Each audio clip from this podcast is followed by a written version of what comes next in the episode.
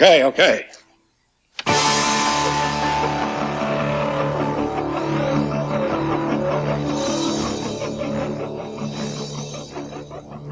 Welcome to Galaxy of Toys podcast, the discussion about Star Wars toys.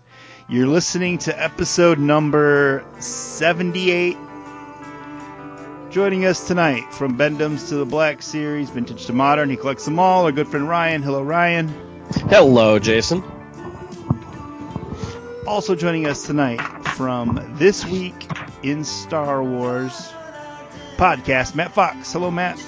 Hey, Jason. How are you doing? Pretty good. Also joining Emperor Royal Guard Collector Extraordinaire Chris Moorhead. Hello, Chris. Hey, thanks for having me back. Still riding the celebration high, gotta say. All right.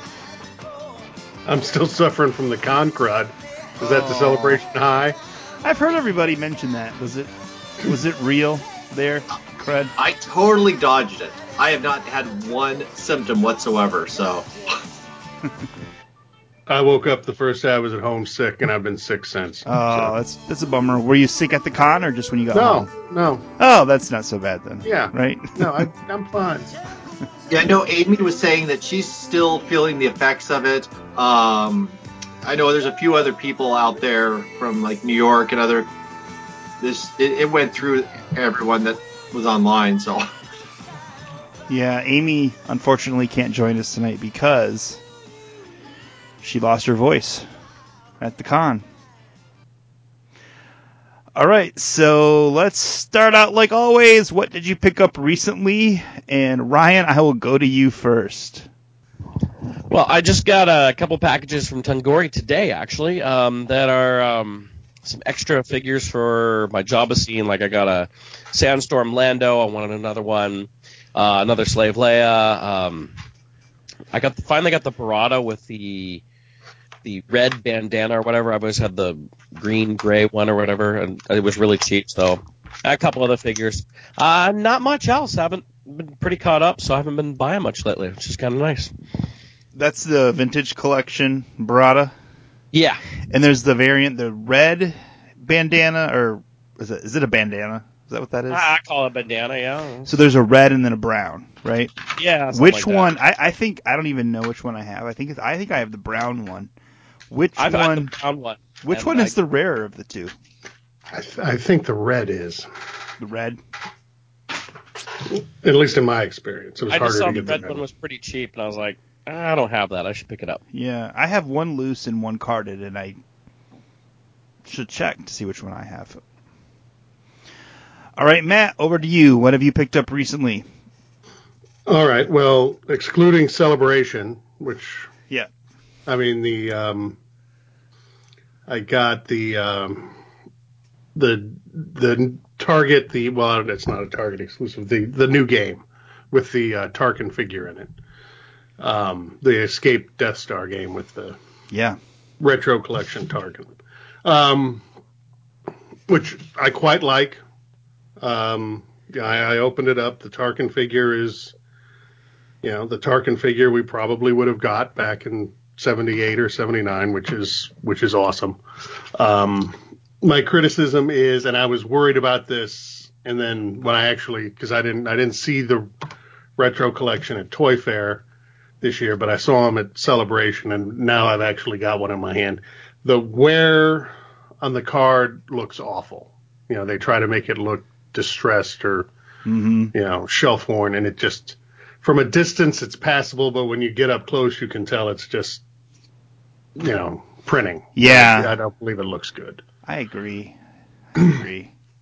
Um, but I'm glad it's we got a Tarkin figure. I wish we were getting more figures we didn't have, but I think we discussed that before. hmm So uh, and then um, from Entertainment Earth, I got my case of the vintage collection, the repacks or whatever you're going to call them, repaint wave, uh, with uh, Han, Leia, Luke, Jedi, and Vader.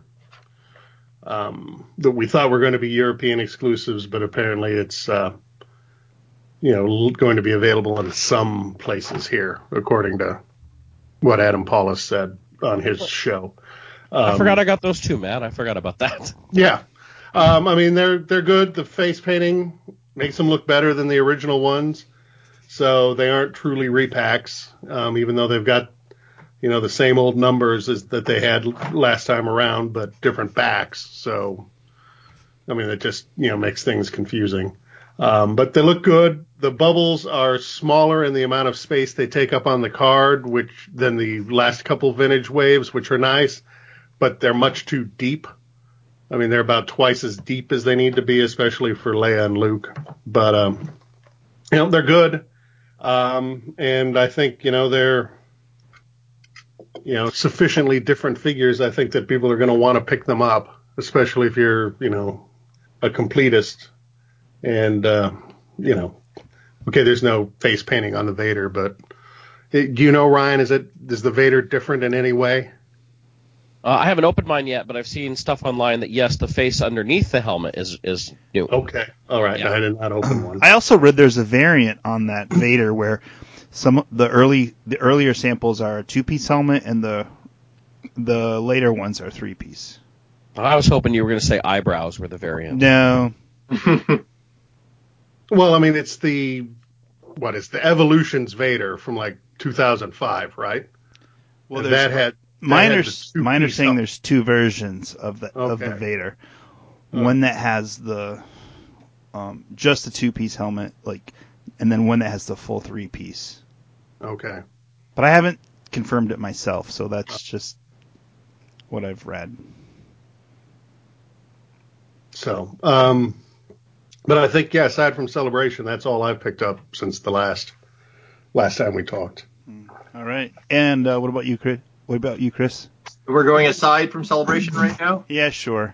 Okay. Um, I picked up. Uh, Jason Wood was able to help me pick up a twenty dollar uh, the vintage collection Tie Fighter from our area when they finally started going on clearance right before celebration, and which I haven't received yet. So, but I'm excited to see that. And I was also off eBay able to pick up a Meccano, a French carded royal back, just a um, card back, not the actual full figure, but uh, uh, the French version of the card back. All right. My big recent find was what Matt already mentioned was the uh, Escape Death Star retro boy retro board game, and um, I am quite impressed with the Tarkin figure. It really feels like a vintage figure. They've tried this in the past. They did that four pack about twenty some odd years ago. And those figures are kind of feel like a vintage figure, even though they're molded from real vintage figures. This one, the plastic to me feels really just like vintage figures. The weapon is nice. Um, there's a number printed on my weapon, so I don't think you could mistake it for a vintage weapon. There is a let's see, what number do I have? There's like a number eight, small number eight printed on the weapon, so I think that would distinguish it from anyone trying to pass it off as an original. Oh yeah. Yeah. Um. Does yours hold his weapon well? Yeah, he does. I mean, Mine can't hold it. It Well- falls out every time. mine hol- mine holds it about pretty good, but you know, vintage figures don't. n- Not all. Not many of them don't hold their weapons so great. Yeah. So, so Yeah. I mean, they really stayed true. If they would have put too much of a, I mean, I guess they could have made him like Greedo or something, where he could never drop his weapon. But, um, I think it's just right, and the it's got the, you know, the left hand that's p- pretty non-functional, so that's perfect. Um, I'm really excited about this uh, series. I hope they do more figures like this. Um, and yeah, I think the wear the we- the artificial wearing that's printed on the card is kind of not so great, but uh, it doesn't bother me that much. Um, Well, that's actually good to hear because I was concerned about wanting to keep some carded, and if if it looks that bad, I may not feel any desire to worry about keeping a carded copy. Yeah. Yeah, you know, some of them, like the Stormtrooper that has the Star Wars card, I think that's the only modern Star Wars figure on a vintage uh, Star Wars card. So there's some that are kind of that I think you might want. Wait, what do you mean? We've gotten several in the vintage collection on a Star Wars card, Not not a stormtrooper. not a stormtrooper yet. Yeah. Right. So and so I don't know. Um, one nice thing about these cards is the bubble. The bubble is um, uh, not oversized like the vintage collection. That's good. The blister. So I like that. Um, it was twenty dollars for the game at Target, which isn't terrible. That's actually less than I thought it would be. Uh, I did pull out the game to look through it, and um, as far as I can tell, it's all the same, exact same pieces from the original Escape Death Star game. Um, there is a 2018 copyright logo on every single piece of the game, every card, every item. So I don't think there's any way you could ever um, pass any of this stuff off as being true vintage. No, I noticed that too. So people who are worried that, you know, although I don't think those games go for much anyways, but you're not going to you're not going to get fooled. You know, it's interesting if they went to this all this effort with all this stuff to make sure that they weren't going to confuse vintage collectors and the modern stuff, that they didn't actually just like do a quick little press release stating this stuff. I mean, why did they let the whole fan uproar occur? Maybe they just they're wanting the press and the PR and people talking about it, or Maybe, I don't know. I don't know. All right, let's move on to Celebration. Celebration Chicago. Um, half of us were there. So, Matt, I'll start with you. How was your celebration experience? Uh, it was uh, it was good. It was uh, you know it was it was celebration. You know we've now had a bunch of these and they've sort of the first day is always kind of rough um, as they work the kinks out. I know like if you try to get in line to go to the store on Thursday, you were in line all day, but you know when I got around to going on Sunday, it was sort of walk on in.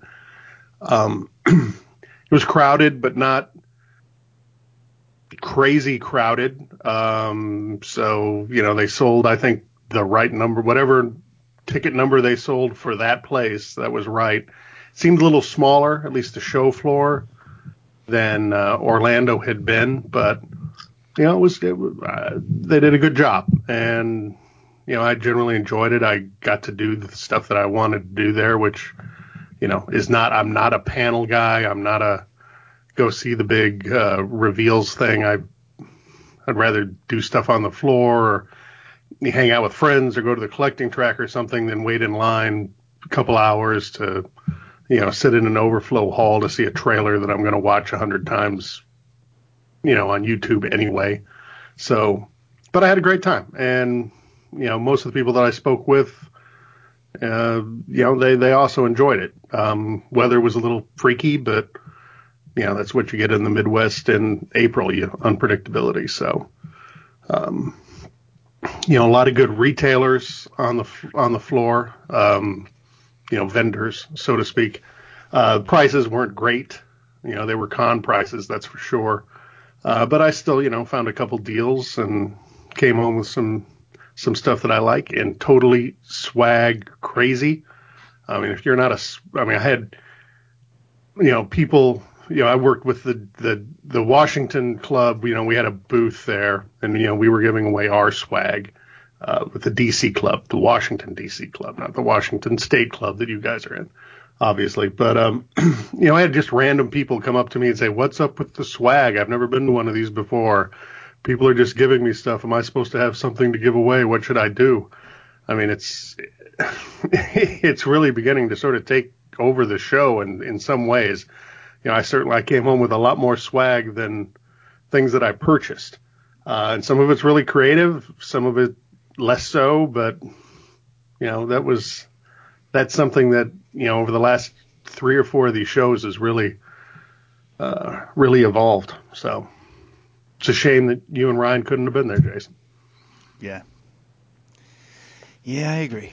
Uh, I managed to get sick without going, so that's all. oh, hey, see. Yeah. you got sick with uh, not spending all the money. The not con crud, yes. I Yeah, don't know. yeah. The baby crud. Uh, One criticism that I'll put out there, and you know, Chris may talk about this too, was the the lottery system that they had. You know, that they were trying out for this one.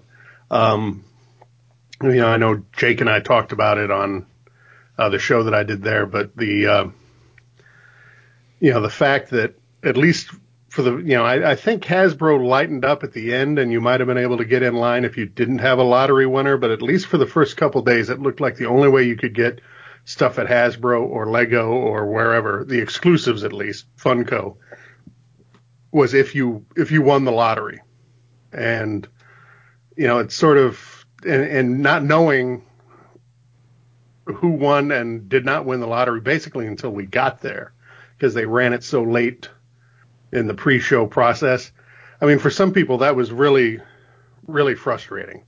And you know, I understand it's a it's a great thing to do to say give away half of them that way, but you should always have a if you if you get to that show and are willing to wait in line all day for whatever Funko thing or whatever, you should at least have a chance, I think. And you know, that was not necessarily the case in Chicago. So I hope they fix that before next year when we all do it again in Anaheim. All right. Uh, Chris, what about you? How was your celebration experience? Now, my I've only been going to celebrate. This is my third celebration, so I'm still relatively new to this whole uh, celebration experience, especially since I've only done one prior celebration on my own. The time before I was with my family, my time in the con was very restricted. Again, this was my second time really binging Star Wars for fi- five plus days. I had an absolutely fantastic time. Uh, the thing that makes celebration amazing is the amazing people that are there that you meet. Um, people that I I've just had, barely had a passing knowledge of, or I maybe met once or twice, sitting down and having conversations. People I've only heard of their names, getting to finally meet them and chat with them. People I, I never even had a clue, an idea. It was cool. Um, our friend Earl, who was on a show, I think last episode, he had come back from a, a thing in New York and it brought me a button with like I, I Royal Guard New York. And it turns out I started having this conversation with this guy, and it, the guy who made that button I was talking with, and he's like, "Oh, that was that was yeah, that was my button." I was like, "Oh, that's so awesome," and th- that was you know getting to volunteer in the collecting track and and spending time with those folks. Uh, the the collecting track uh, lounge was often really crazy, but also great place to find lots of fun people. Um, yeah, the swag was crazy, really, really crazy. Um, I, I'm I also not a lot of. Uh, I'm not a big panel guy, so I mean, I just I don't want to wait in lines. I didn't. I won a side room lottery for the Mandalorian panel, and ended up having a volunteer shift at the same time. I was, and it wasn't since it was a side room. I just didn't feel too jazzed about going for it. If it had been the main hall, I probably would have gone, but um, yeah. So panels, and I'll echo some of the problems they had. ReedPop it felt like they tried to throw a celebration together at the last second. Uh, from weeks before, just the announcements barely coming out at the last second. Their website never functioned. Uh, re- the app that they made was confusing and inconsistent between person to person that I heard. Um, people were showing up at panels with reservations, and half the other people didn't even know you could reserve panels. And that led to a lot of upset people that watched people who were nowhere nearby just waltz right in. And whereas the rest of us who had been staying there for a while are like oh and our apps won't even let us try and get a reservation even if it was available. So that was very frustrating. Um, yeah this i'm not particularly a fan of ReedPop and how they run the con but um, which is totally different than how like the collecting tracker it, it's run independently and it's it runs like a, a Swiss watch. So, um, but yeah, that's kind of my highlights. All right, uh, Matt. Any highlights of items you picked up? Anything you want to? Um, well, I mean, apart from the uh, Hasbro exclusive, which I was able to get a set of, um, because I won the Hasbro VI, whatever, the Pulse lottery, not the ReedPop lottery. So I got those. Um, I mean, the highlight. I mean, the what I wanted to get when I was there was I wanted to trade up my uh, vintage Tusken Raider. Um, and luckily, you know, I found a, one of the vendors that was not asking an arm and a leg for one. Um, you know, I, you know, although I probably got most of my vintage figures off of eBay over the years, I like, I prefer to buy them in person if I can see them. So that was, uh, I mean, that's what I went to get, and that's what I got. Is that um, one or a carded? Carded. Okay. Carded. Um, and I mean, let, I'm trying to think what else I came back with. Uh, Star Tots, but I guess that's sort of like swag. Um, I got the uh, Gentle Giant exclusive, um, Bust, Hera, and the uh, oh, some autographs. Um, you know, I waited in line for a couple, and uh, then I got uh, the Ewan McGregor one that they had at the Topps booth, which you know, I figure he's not going to show up at any show at any show, so I'll I'll buy a pre-signed Ewan McGregor autograph. Was the uh, autograph booth run uh, smoother than it was at the last celebration in Orlando? Remarkably smoother. It was night and day. Um, Topps, you know, hired. There was another company that was working for Topps, Epic, what are Epic Photo Ops, I guess is the name, and they ran the actual autograph lines. And, you know, I had five or six autographs that I pre purchased, and they gave you a specific time, very like a 10 minute window. And, you know, sometimes they were in quick succession, and I just, I, I saw a disaster all over it because, okay, the last one obviously was totally screwed up. That was the first one the Topps ever did. Uh, but even Official Pix, especially for the big names, it could get out of hand. And, you know, there would be people who, you know, never got Mark Hamill because the line just got too long and they never caught up or, you know, Carrie Fisher or whoever. I didn't see that this time. It was well run. You know, the times that I had were the times that worked. The, the only real problem I had, and this is not a big problem, was like who uh, was Paul Bettany on one day I was in like the second group of the morning and I had to be, you know, I had like an 11:30 or something like that and I had to be somewhere else at noon and he showed up late. Um, but I still got it in time. So, you know, they they ran it, you know. Topps learned I guess in Orlando that they can't actually run an autograph hall, so they hired somebody who could. So, yeah, good to hear. Yeah. Uh, Chris, what about you? Any uh, highlights of the things you picked up? Yeah, so when I got back, I laid it all out, and it took up my dining table four times. and that's not everything. I still had a few items shipped uh, with Amy and some of the other folks, uh, larger flat items that I, I, just couldn't bring on a plane. But uh, a few of the highlights. Uh, let's see. Out on the show floor, I found a, a loose blonde vintage, uh, vintage Bespin Luke uh, for a very good price. I was very happy. Um, much better. I, I have only got the brown hair at home, so it was a variant I hadn't picked up yet. At the room sales, I was able to pick up a loose Lili Ledy uh, Mexican Royal Guard, complete with staff. And I also picked up a, a, Mexican bootleg from the 90s based off the vintage mold that had uh, articulated arms. Uh, let's see, the collecting traps, track, uh, the collecting track swap meet, I was walking down the aisle and um, Daryl comes up to me, a friend of ours, and just grabbed me and says, Chris, you've got to go over there right now. He pointed me over to one of these guys selling in the hallway. And out in front of him is maybe eight carded vintage figures, and two of them are Royal Guards.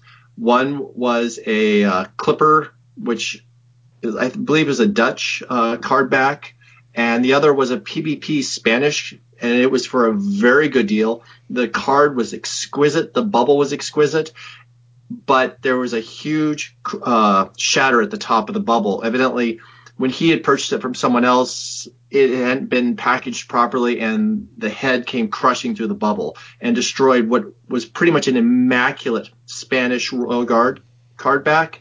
and decimated its price, and I became the lucky beneficiary of said uh, destruction. So I was able to grab that for a song. Um, other than that, uh, I met up with a guy named Mike Kurtz, and he does these amazing. He does coins and patches and all sorts of things. I think he runs his own shop, and I, I got several items from him, but most notably was a Royal Guard coin done as a tiki character. It's really cool looking. Um, I did a trade with a guy named Kyle Kaufman out of the Detroit area. It's a large, oversized Royal Guard patch helmet, and then I was also able to get the uncut and the Shadow Guard uncut versions. Uh, I got a pile of patches as tall as you can imagine, and uh, oh, and then um, I kept walking by uh, Todd Chamberlain's booth, uh, toy toy chamber. That was a really really dangerous place for me. Uh, ended up getting a lot of, especially Adam Joseph items that were still original on their on their original card backs, really nice condition. Um, found this really cool like keychain dongle um, Mexican plastic piece um, that was really cool. And then Amy was by there one day and he was pulling out this large, almost like 10, uh, almost 11 by 17, but just a little bit smaller uh, Mexican wall hanging. It, it's a thin plastic and it's designed for just be put a thumbtack in the middle of it and hang it on your wall and really cool vintage Return of the Jedi art with some royal guards on it. And she's like, she just grabbed it for me. Like I'd gone by that shop twice and like, okay, I got to stop going by the shop. I get myself in trouble every time I walk by it. And then all of a sudden I get a text from her. I'm like, I'm getting in trouble at that shop and I'm not even there. So, um, those are kind of um, the, big highlights for me. So. Wow. Sounds like, uh, sounds like you, uh, got some really good stuff and I'm amazed you did manage to get it all home. Yeah, uh, I it filled two uh, duffel bags entirely. Uh, getting it back on the airplane. One I had to check, like mm-hmm. the full set of Star Tots. So I found some boxes, packed them in the boxes, and put those inside the duffel bags to protect them. But yeah, it's my my collection room is a disaster right now, and I, am blaming Celebration. All right. Um, okay. And um, Okay, so at Celebration, I don't want to talk about, I don't want to go through all the panels, but I just wanted to mention a couple of them before we get to the actual Hasbro stuff. Is the uh, at the episode nine panel, they uh, revealed the title, which is of episode nine, which is the Rise of Skywalker, and they at the panel did show a trailer. Um, Matt, I'm going to come back to you. Do you like the title, and what did you think of the trailer? Um, the title is fine. Um, you know, it, at this point is vague, so you know, I assume that after we see the movie, we'll know exactly what Skywalker they're talking about. Um, you know, Luke's the only Skywalker we know because it's not going to be Anakin, but you know, there's plenty of things that you can hypothesize or or whatever. So yeah, the title's fine. Um, the trailer. Uh, I liked it. Um, I had exactly the same viewing experience that I had for the last Jedi trailer at Celebration Orlando, and that I saw it on the show floor, and therefore couldn't hear anything. Um, but even without hearing things, I liked this trailer. Whereas the last Jedi one just sort of seemed confusing, and that uh, yeah, I never took to any of the Last Jedi trailers, but when I got back to my room and was able to watch it on my computer, you know, and heard everything, including the Palpatine and all that, that, you know, you know, that amped it up. And I was able to see, like, when I saw it on the show floor, I didn't realize they were looking at what appears to be, you know, part of the Death Star on that planet and all that. And then I was able to see that. So I really like it. I mean, that whole first half with Rey doing the super jump and the Tie Fighter and all that. When I was seeing that, I was like, oh, you know, whatever you think about Rey and her powers or whatever, you know, this is if if they're just going to that well again, it's just going to be more of the same controversy that we had for Last Jedi. But the second half of the trailer, where you see Lando and all the other characters in the movie, you know, really, you know, like I said, made it exciting and engaged me a lot more than that that first half. Uh, Chris, what did you think of the title, and did you like the trailer? I actually really like the title. Uh, it's I think one of the best titles that they've had in a very very long time. Uh, I, I don't know what it means. I, it leaves there's a lot of room for speculation with that. Um, the trailer, I enjoyed it. The one scene, and it, it's a scene that shoots by super fast. And I, I think it was specifically put there to, to send a message because I, I, think JJ is not very subtle with his uh, symbolism, and that is the reconstruction of Kylo Ren's helmet, showing that it's being like welded back together. I, this to me sounds like a blatant I'm putting back together my movie and my storyline. That that's how I read that that shot being stuck in the trailer. So it's gonna be very interesting to see how it goes because things were radically changed after uh, JJ's first film and with with Rian what Rian Johnson did with the Last Jedi. So I'll be very curious to see if there's a major course correction in the in the plot. Uh, yeah, definitely uh, something I. I no, that's uh, well. yeah, that that that helmet thing yeah, I spent yeah because I remember in the making of book for what was the first the Force Awakens, and there's like how many like designs they went through to get that helmet just right, just the way JJ wanted it for Kylo Ren, and then what it gets destroyed in the first scene of the next movie, and yeah, now he's like, yeah, I'm bringing it back. So how much of this movie is going to be undoing, you know, what had been un, you know, undone in the pre? Who knows? Yeah. You know, it's hopefully not too much. I want to see all new, new, new. Yeah, yeah. I hope it doesn't spend a lot of time with that. I mean, I'm fine. I want to see Snoke with mechanical legs. Yeah, exactly. um, was that helmet so special that he couldn't just have another one made? Maybe. I don't know. Who knows? Um, well, he's the one that broke it, so it couldn't have been that special. Right. Right. He has to have more than one, right? Because his original in, in Force Awakens, he would have never have gone back to pick that up from where he dropped it when he uh, conf- confronted his dad. I think Hux went and grabbed it for him. You think Hux grabbed it? Okay. That's what I think. Uh, okay. Um, Don't ask those kind of questions. After he went and, and, and Hux is like, I've got to get Kylo's helmet. I've got to get Captain Phasma out of the garbage chute and then uh, go pick up Kylo, right? Yeah, he's the unsung hero of the First Order, I guess. Yeah. And then assemble a fleet, come up with a battle plan, and be back over this planet in about five minutes. Yep, yeah, exactly. Yeah, yeah, exactly. Um, okay, Ryan, like me, you weren't at the panel or even at Celebration, but I'm pretty sure you probably watched the trailer and by now know the title of the movie. Uh, I did indeed. I actually got to uh, watch everything live. I found the uh, the streaming of it and uh, watched the entire panel live, and then they got the trailer. I was really excited. Um, and I got to be honest, uh, you know, Last Jedi when that trailer hit, I was able to you know watch it in private and everything because I didn't go to Orlando, and, the Last Jedi trailer never wowed me at all. I was like, oh, okay, whatever. An island. Uh, what's that? It was like an island, and here's more of the yeah, island. It just never got to me. This trailer actually excited me. Like, just I, I agree with Matt. Once you get past Rey flipping over the Tie Fighter or whatever, it's um that was just too much of one scene in my opinion. But you know, once we got past that and saw so much, I really got excited and started breaking down parts of the trailer and all of a sudden I realized, yeah, that's a piece of the Death Star, and I was like posting a picture on Facebook, going, "Is that the Death Star?" And I was like, "It was crazy to to realize some of that."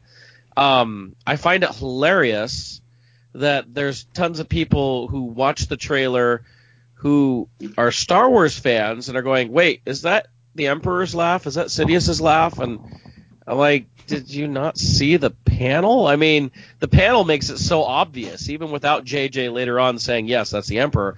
I mean, when they showed it in the panel, they they played it and it went it came back from dark on the panel and there's Ian McDiarmid standing on stage who says roll it again in his emperor voice uh, which made it pretty darn obvious that's the Emperor. So, Yeah. um, I uh, I was excited. I don't know how they're bringing back the Emperor and in what way, and there could be five billion um, hours of speculation over that. But as even what the what Skywalker is rising, I've heard every rumor from even Anakin, uh, some some things. So, um, but I'm excited about it. it. It was an exciting trailer. It got me excited for the movie, which was cool. For me, I like the title. I don't. I've never really loved any of the Star Wars movie titles. Like, none of them have. Ever, I've never thought, "Wow, that's a great. That's great." Even as a little kid, like with Empire Strikes Back, I was like, "eh." So, I don't really look to the titles to uh, lift me up for the movie. Um, but I'm I'm fine with that title. Um, I'm glad they didn't. Um, you know, we had heard a rumor, seen a rumor that the title was going to be. Now I can't even remember. Balance of the Force or something. Something. Yeah. So- yeah, something along those Something lines. like I can't remember what it was, but I'm glad that was not true because we just had a movie called The Force Awakens. I'm glad it's not The Force something else. Um, but Rise of Skywalker sounds good. I enjoyed the trailer quite a bit. I uh, was at work when it premiered, and I told my uh, told our branch manager. I said I got to watch the Star Wars trailer. Um, and he said, "Well, watch it. Uh, watch it out in the hall because I don't want to see it. It's gonna. I don't want it spoiled." So my manager was worried that the trailer might spoil the movie, but I don't think I don't think these kind of trailers really spoil the movie. I watched it outside in the hall on my phone, um, and I teared up a little bit when Lando let out the little laugh or the yeah his little laugh. It something about that my I my eyes like teared up. So the trailer did something for me, for sure. And I'm looking forward to it. Um, the other panel I wanted to talk about really quick was the Mandalorian panel. Um, they showed at the panel some footage from the Mandalorian. I don't think they released that footage officially online, but uh, people have put it up on YouTube. So I watched it that way. Um, Ryan, did you see any of the Mandalorian footage? I did. I found somebody's YouTube uh, video Uh-huh. where literally halfway through the footage, somebody comes by and tells him to turn off his camera. Oh. And so then for the rest of the footage, you either see like the ceiling or just barely around the person in front of him. So it was it was kind of funny in that way. But uh, yeah, I saw a little bit of the footage. It looked pretty cool. Yeah. So is it? Are you more excited for the show or the same? Ah, you know, The man, I've never been that ex- excited about Mandalorians in general. I, I've liked Boba Fett, but so you know when they announced this, I was like, oh, that's cool. You know, and I saw the footage, I was like, no, that's cool. I don't feel like really excited about Yeah. it, nor do I feel like, uh, oh, this sucks. I hate it. You know, I'm just like, yeah, Star Wars. I'll, I'll enjoy this. You know, it's Mhm. kind of in there, and I- I'm looking forward to watching it in November. But hey, you know, it's another TV show. That's cool. Mhm. Okay, Matt. What about you? Did you see any of this footage yet from the Mandalorian? I think I must have seen the same footage that Ryan saw. I mean, it was, um, you know, the long, you know, whatever they call it, the extended cut of the, you know, of a scene from the show. But you know, there's a head in the middle of the frame for a lot of it. But I'm I'm more excited. I mean, I was excited about it for the, basically the same reasons Ryan. Uh, you know, it's Star Wars TV show. Um, it looks it looks good. I'm I was never a huge Mandalorian guy, you know, and by the time what like during like after Revenge of the Sith when they started putting out all those novels, it seemed to me they were just sort of making them into sort of like Klingons, you know, like a Star Wars version of Klingon, like some warrior culture kind of thing. Um, but you know, that's all expanded universe now or legends or whatever they call it. So, you know, this will all be new. If, you know, Carl Weathers is cool. You know, I don't know anybody else in it except for, uh, uh, Werner Herzog in that one scene, which is, you know, pretty awesome. Uh, IG88 looked really cool in the split second that you got to see him in action or, you know, IG80 whatever. Um, so yeah, I'm, I'm really looking for. And plus, you know, I, you know, I really like, well, Jon Favreau. you know the movies he makes and the you know anything he gets involved in is usually pretty good. Um, so yeah, and the other directors they've got. So yeah, I'm excited by it, and I wish that they would make the trailer and that scene available so we could see it, you know, in you know good definition. I'm really surprised they didn't because that's coming out before episode nine, It, it makes no sense. and I assume they want us to get excited and subscribe to their service. so I'm not sure why they're not trying to hype it yet, but maybe they're going to wait till they have more details about how to they'll, subscribe. they'll, they'll put it out the day that you can subscribe. Yeah, yeah. Uh, Chris, have you seen any of this? No, no, we'll get that Triple Force Friday. That's what Yeah, we'll triple force. Chris, have you uh, seen any of this footage? I've just seen the the trailer, kind of the behind the scenes uh, and uh, little snippets part. I haven't seen the extended cut that they showed at the end of the trailer, but you know, a Star Wars western. I mean, this looks like good fun. I mean, not every Star Wars thing's got to have lightsabers around, and I'm sure they're gonna somehow find a way to squeeze one in there at some point. But uh, it looks fun. It looks like they're doing a good job with it. The production values look super high. Um, just can't wait to hear what the story is. Looking for a good story. All right. So, Jason, I know you brought up offline whether or not this is Tatooine. Oh, I think it is. It probably is. I Mhm. just, you know, I got if- feel like they're going to jump around a lot. well, that would be good Matt, we haven't seen Tatooine since 2005. I don't know. unless we saw it in the trailer Don't you for miss it? episode nine. Don't you kind of miss it? Well, yeah, but we were told that it's nothing. You know, in episode four, we were told Tatooine sucks and there's nothing here. And then we went back there for the prequels, but okay, so Anakin's from there. That kind of makes sense. But, But we're told it sucks and there's nothing there by a whiny farm boy who's a teenager. well, that's true, but I don't. I mean, there's a big shot gangster. That's the last thing So- I was on Solo. I mean, that's, but that's what I, Tatooine when, is the when we started talking about it, that's what I thought is like, okay, if he's there because Jabba is there, that makes sense. But, you know, the Isn't Mandalorian. this five years after Jedi though? Jabba would be dead. Well, you're, well, well, whoever took over. Unless Power vacuum. him too, that'd be interesting. But power vacuum. You're, yeah, you're right. Jabba is dead though, but well, well, Rotta, Stinky's in charge now, right? Okay, there we go. Yeah. Oh, Bring you know, Stinky. you, you you laugh at that, but I I seriously would not be surprised if that is the case. Did they kill I mean, Zero? Dave I Filoni's forget. Dave it could Filoni's Zero, working on it. Dave Zero's Filoni's dead. working Sy on this. Okay. Snootles killed Zero. I couldn't remember. Dave Filoni's working on this show too, and I would not be surprised if Stinky is in this. No, Just- but if, what just if, stick it to us. Ahsoka makes appearances? Fine. Uh, yeah, she could. Well, Dave Filoni, that's her, And- his girl. Nothing's off limits, I suppose. I hope it is planet. I hope the Tatooine is. I, ho- ah, I hope the planet is Tatooine because I kind of miss Tatooine. Have they said? Did they say in the panel, or I mean, I haven't, I haven't gone back and watched any of them online. Do we know how many episodes it's going to be, or at least season one, or whatever? Was it gonna, six or eight or something? Is that it? I don't know. I thought I heard ten, and I, I oh, also Oh, thought don't they know. said they renewed it for a second season already. Yeah, I did hear that also. And then we don't know if Disney is going to go with the Netflix where they're all available on day one, or if it's going to be like HBO where it's one a week. Um, I'm pretty sure they said you could only see episode the first episode on the premiere date. Yeah, I think they're going to want to milk it for a while. Yeah, yeah. Um, and I also think they confirmed the Cassian Andor show isn't coming out till 2021.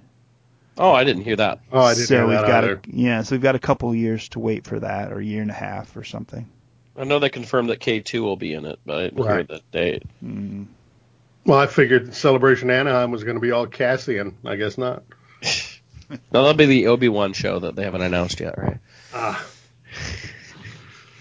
The big question is: are, is is Hasbro going to support the Mandalorian with product? They It's- said yes. They yeah, did. they said yeah. mhm. Okay, well that's good. Nothing specific, but they mentioned it in the line of things that they were planning on supporting.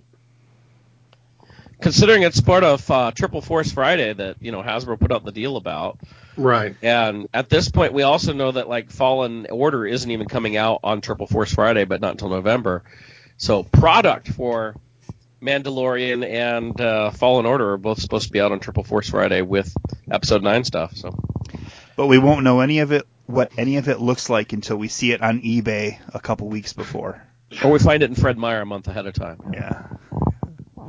I still don't understand why they wouldn't rather present it to us the first time themselves, rather than let rather than let leaks and eBay and whatever else, you know, snapshots at the warehouse overseas and stuff like that leak it. You'd think they'd want to present it in the best possible way, all these products. Yeah, at this point they know leaks get out of this stuff. You'd Yeah. think, yeah, they'd work some way of just showing it themselves at San Diego. I mean, San Diego isn't that far before that, It's- or even just to do a press release a week or two ahead of time. It, it is weird. Yeah. The whole Disney era with uh, Hasbro has been weird. Yep. Well, here's a question: When a exclusive reveal is given out to one of those websites like Entertainment Weekly or something, are they getting paid? I'd assume so. So maybe they're just trying to monetize all of their reveals. Who's getting paid? Disney. Disney gets paid by Entertainment Weekly or vice versa? It- Disney's getting paid by Entertainment Weekly. Well, I don't know.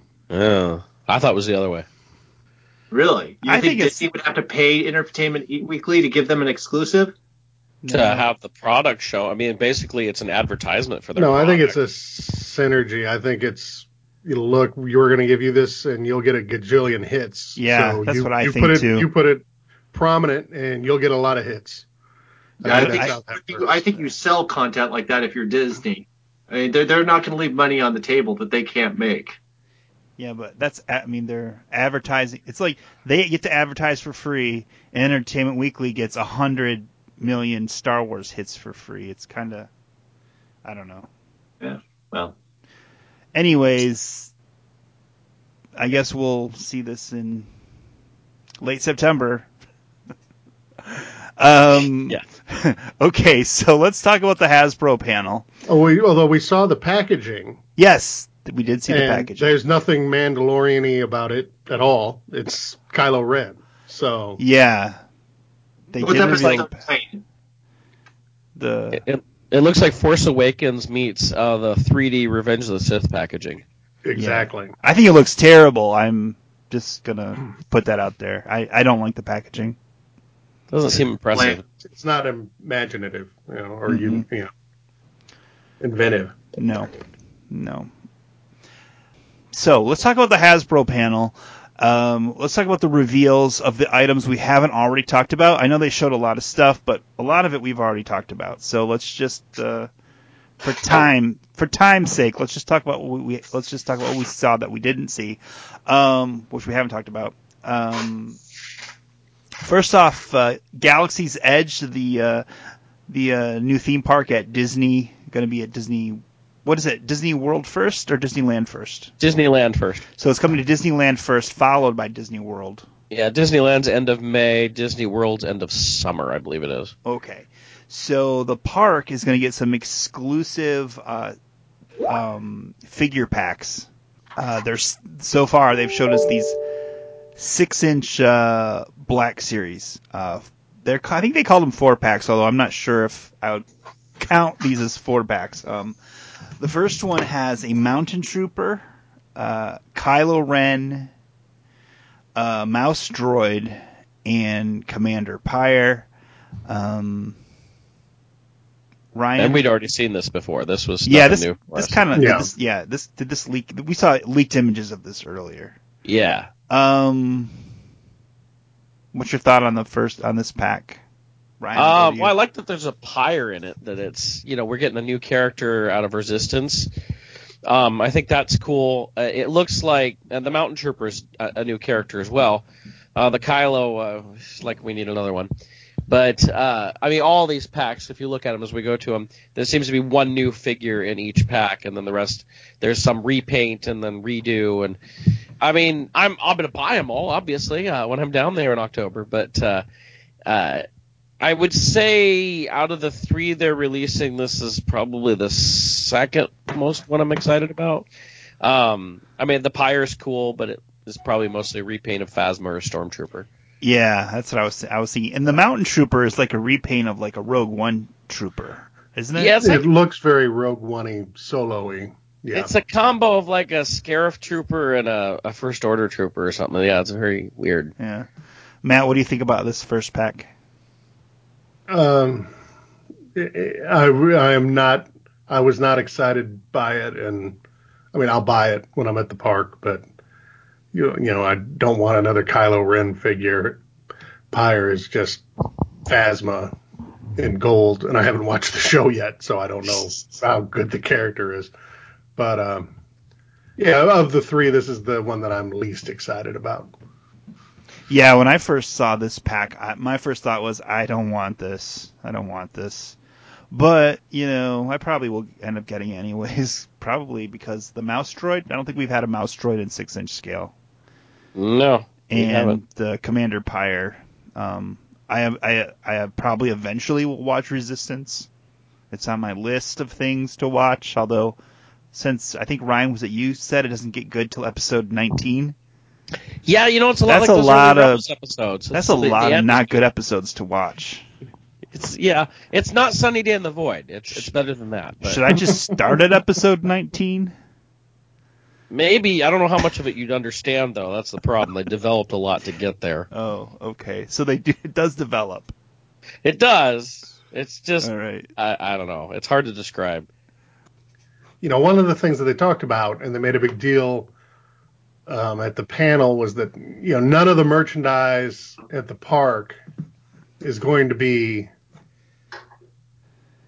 of our universe. It's all going to be like you know Mhm. when you're in the Galaxy's Edge, it's going to be stuff that you would buy there. So the Coca Cola has a different you know has a space logo on it. It Yeah, it's like say an Aurebesh or something, right? Right. Exactly. And you know, so there's no brand labels and that sort of stuff that we would be uh, able to identify. But these things had on the back, you know, Hasbro, Disney. It had all the stamps that you would see Uh-huh. on a shelf at well, not at Toys R Us, but at Walmart or Target, which makes me wonder. Are, you know, is, are these going to be available at Galaxy's Edge, or are you going to have to go to something on Main Street or or somewhere else, or are they already, you know, breaking the rules that they just made? I know on the front it didn't say Star Wars or anything like that. No, but on the back, yeah, back interesting. it's got the Disney, it's got the Hasbro. Because they said these are going to be available in the Galaxy's Edge Park only, um, and that's why they don't have the Star Wars logo or anything on the front. I wonder if they just maybe it's they have to have it on the back for Well, I don't know what did any of the other product for Galaxy's Edge? Did you look at the back? Did it have copyrights or anything on the back? well, like the stuff that they had in the Galaxy's Edge exhibit, you know, like the the the Droid Factory stuff and all that that I saw, you couldn't actually see, you know, you couldn't handle it, or at least oh, okay. you know, I couldn't. Maybe if you had an appointment. So I don't know what the back of that stuff looked like. I'm not really clear on how they, how they're. I mean, I know they're saying all these products have to look from look like they're from the Star Wars universe and can't look like they're from, from, Earth or whatever. But I mean, there's certain things you have to put on products just for like legalese and hmm and all. You know, I don't. I mean, is there going to be a? There's got to be like a. You know, UPC code. yeah, UPC code and a And country legal, of you know, origin and choking hazard, keep your kids away. Although that is on the front. Right. So I guess we'll see. Uh, Chris, any thoughts on this first uh, pack from Galaxy's Edge, the Mountain Trooper with Kylo Ren, Mouse Droid, Commander Pyre? Um, not too excited about it. Um, there's one of the sets that I think is really cool, um, but a couple of the others, I'm it's it's mostly repack, so yay. But um, I don't know. It's six inch again. It's outside of my wheelhouse, and um, I mean they look like they're well done. Mm-hmm. Yeah. So we're all going to be at the mercy of eBay if we want these, because I mean, I guess some of us will go to Disney now and then, but Oh, I saw someone sent me a, an article. Evidently, you have to get reservations to get into Galaxy's Edge, and you're going to be limited to four hours. in it That's- during the day. Yeah, that's for like the first month or two of it. Yeah. Yeah, I saw that they they announced the day that the Disneyland reservations are going up, like some like early in May. Something like that, yeah, because Yeah. it opens May 31st. Okay, they showed us a couple other packs. The next one is uh, six inch Black Series Hondo Ohnaka with some two porgs.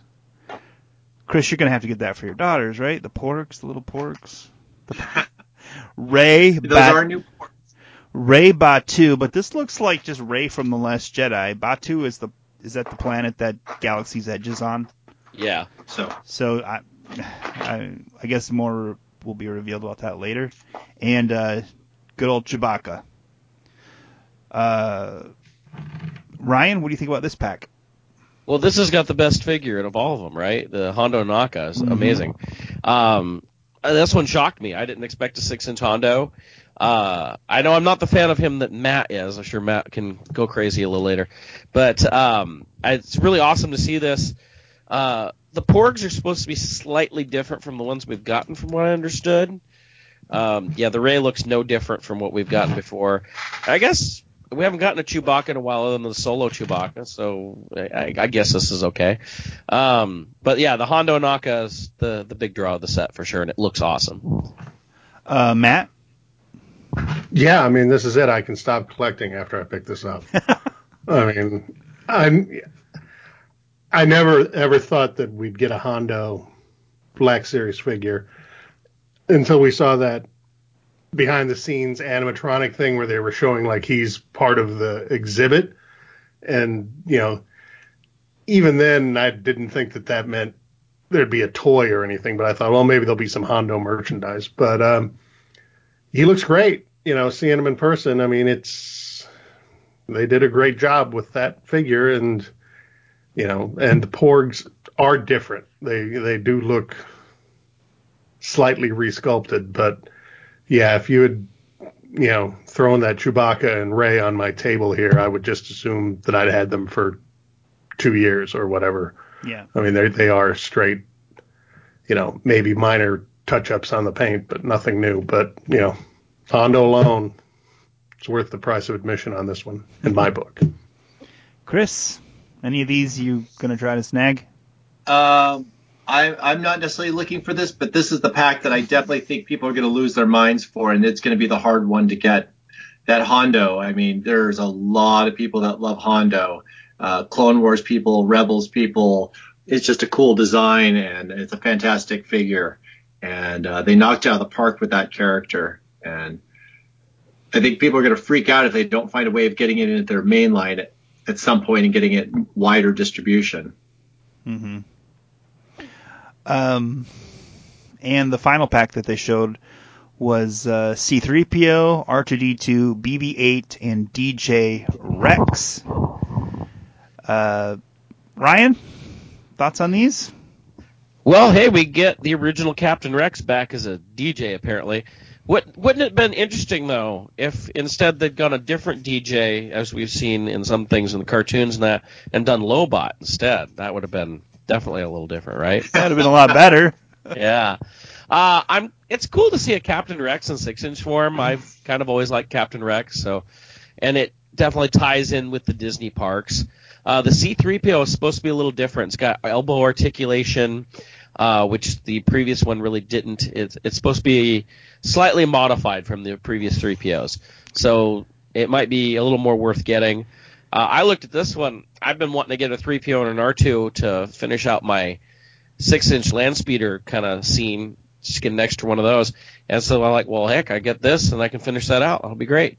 Uh, BB-8, okay. I didn't need another one, but whatever. But, uh, yeah, well, the Rex is cool and I, I think updating the 3PO is kind of a neat idea. Yeah, I But think. it'd be cool if they could have done him in, you know, back metalization, but we know Yeah, Hasbro's definitively said they're not doing that anymore. So. yeah. I think the the new 3PO arms are the same arms that they used for the 4LOM figure, the 4LOM. Oh. So I think that's the. I think it's kind of a reuse, but still good to see on 3PO. Yeah. Um, Matt, Any thoughts on this Yeah. I mean the C3PO is the one that I'm most excited about, just because, like Ryan said, the arm articulation. You know, Star Tours Captain Rex, I can do with or without. He's you know he's new, I'll give you that. But I, no matter how many times they use him, I'm not going to really ever consider him as legitimately in universe. But I know he is. Um, I was going to make the same comment on the Vac Metal. You know, it's like I, I wish we could get a C3PO shiny and an R2 with a silvery dome, but yeah, I guess we're not going to. So, uh, Chris. and is this? Oh, one Oh, more. The, go ahead. is this the first BB-8 we've gotten since the first Rey? Was there a BB-8 on the Last Jedi line? Mm, good question. I don't. I don't think there was. I don't think so. I know I've got a couple six-inch BB-8s, but I don't There remember was- who all they came with. Well, you Wasn't probably there- got with Rey, and then when they redid Rey with the lightsaber or No, whatever. I didn't buy the redo of Rey. I thought that was Oh. pointless. Okay. Uh, yeah, I. uh, I don't remember one with Force Awakens unless it came in one of those. Uh, there were so many exclusive packs. If there was one in one of those, I- yeah, I don't remember it. yeah, I don't know. Chris. Uh, yeah, this looks like a great kid set. Um, all the droids there. Um, anyone who's a Disney character collector, looks like a nice set. Um, nice little upgrades here and there, I guess. Um, again, not in my wheelhouse, but uh, you know, th- th- this this seems like right up Disney's alley. This is total Disney fare. You know, get this for your kid and let him play with it. So. Yeah. Um. Yeah, my I don't I'm not I'm not excited about any of these figures really. Um, I wouldn't mind having having them or getting some of them, but um, uh, probably not something I'm going to think about too much. I imagine if I'm at Disney and I see them, I'd probably get them. Not sure if I would go to the extent to get those on eBay or not. Uh, it's just going to depend. Um, next, they showed some uh, some exclusives, which they said are San Diego Comic Con exclusives, but they all I think they also said there'd be other ways to get them. Um, not really sure. Um, I was thinking they might just be shared with other cons like they did with the exclusives last year. yeah, perhaps that is because I think they call didn't they call out some of them like shared exclusives or Yeah, something like that. yeah. So Yes. so anyways, um, first one is the vintage collection Luke Skywalker three pack. Uh, comes with three figures: Stormtrooper disguise Luke, X-wing pilot Luke, and Jedi Knight Luke. They look to me to be mostly new sculpts. I don't know if maybe some of the parts might be reused, but it looks mostly new. Um, looks pretty fun. Uh, Chris, I'll start with you this time. What do you think about this pack? Uh, yeah, that pack. Um, they, the figures look great. It's the first time they've upgraded Luke since uh, the Vintage Saga collection, X-wing Luke. Um, but a lot of those figures are already really good to begin with. And I mean, you're adding the face printing technology, which I'm not completely sold on. It something about it just looks off to me. I don't know why, but something about it bugs me and not to say that it doesn't it looks it doesn't necessarily look worse. It just it's different in a way that feels weird. Um, it's a nice set, uh, good selections. I'm glad it's exclusive. It sounds like it's going to also be available at like every little con across the planet. They listed off it must have been at least ten or or ten to twenty different smaller cons that it's going to be an exclusive at. So I don't think this one's going to be super hard to get your hands on. Um, I would have much rather seen some new characters or some badly needed uh, updates to some older characters that are unlikely to see updates. But you know, it is what it is. So Uh, Matt, what do you think about the three pack? I mean, it, it, you know, it's fine. You know, we get the Luke to go with the Han, you know, which helps. And I don't think we've ever gotten a good Jedi Luke. So, you know, let him take another stab at that. Um, it, it's fine. Luke's not my favorite character, but at least it's not another Tatooine Luke in here. Um, you know, that's one figure we definitely don't need. I Um, so I, I just said I have to disagree on that. I think we need Yeah. another Tatooine Luke. We need a good one. We don't have a good one. Well, that may be the case, but um, whatever. It's fine. Um, like uh, Chris said, it's going to be at every convention in the world, and they also say it'll be available on Pulse. So, yeah, I don't, you know, don't don't overspend on eBay the first time you see it. Ryan, what are your thoughts? Uh, I'm really looking forward to this set. Uh, the Jedi Luke, especially. Um, I haven't been impressed with any Jedi Luke since the vintage one. Um, I mean, I liked the Death Star 2 one. That was cool. But I haven't felt that Hasbro really like nailed a Jedi Luke the way I feel Kenner did back in 1983. And um, so I, I feel this actually looks like that. We're finally getting all the right pieces on the character with the the robe and hood and everything. And so I, I actually wish this was coming on the vintage card as well. I hope it does eventually. So that got me excited alone. And then I realized that the X-wing Luke is finally a new body on that X-wing Luke.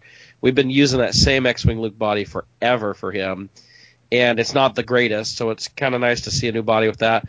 The Stormtrooper Luke, it's supposed to be a corrected height on it from what we've gotten previously. So I I'm okay with that. They're making it in the three pack style like they did with Afro last year, uh, and that's fine.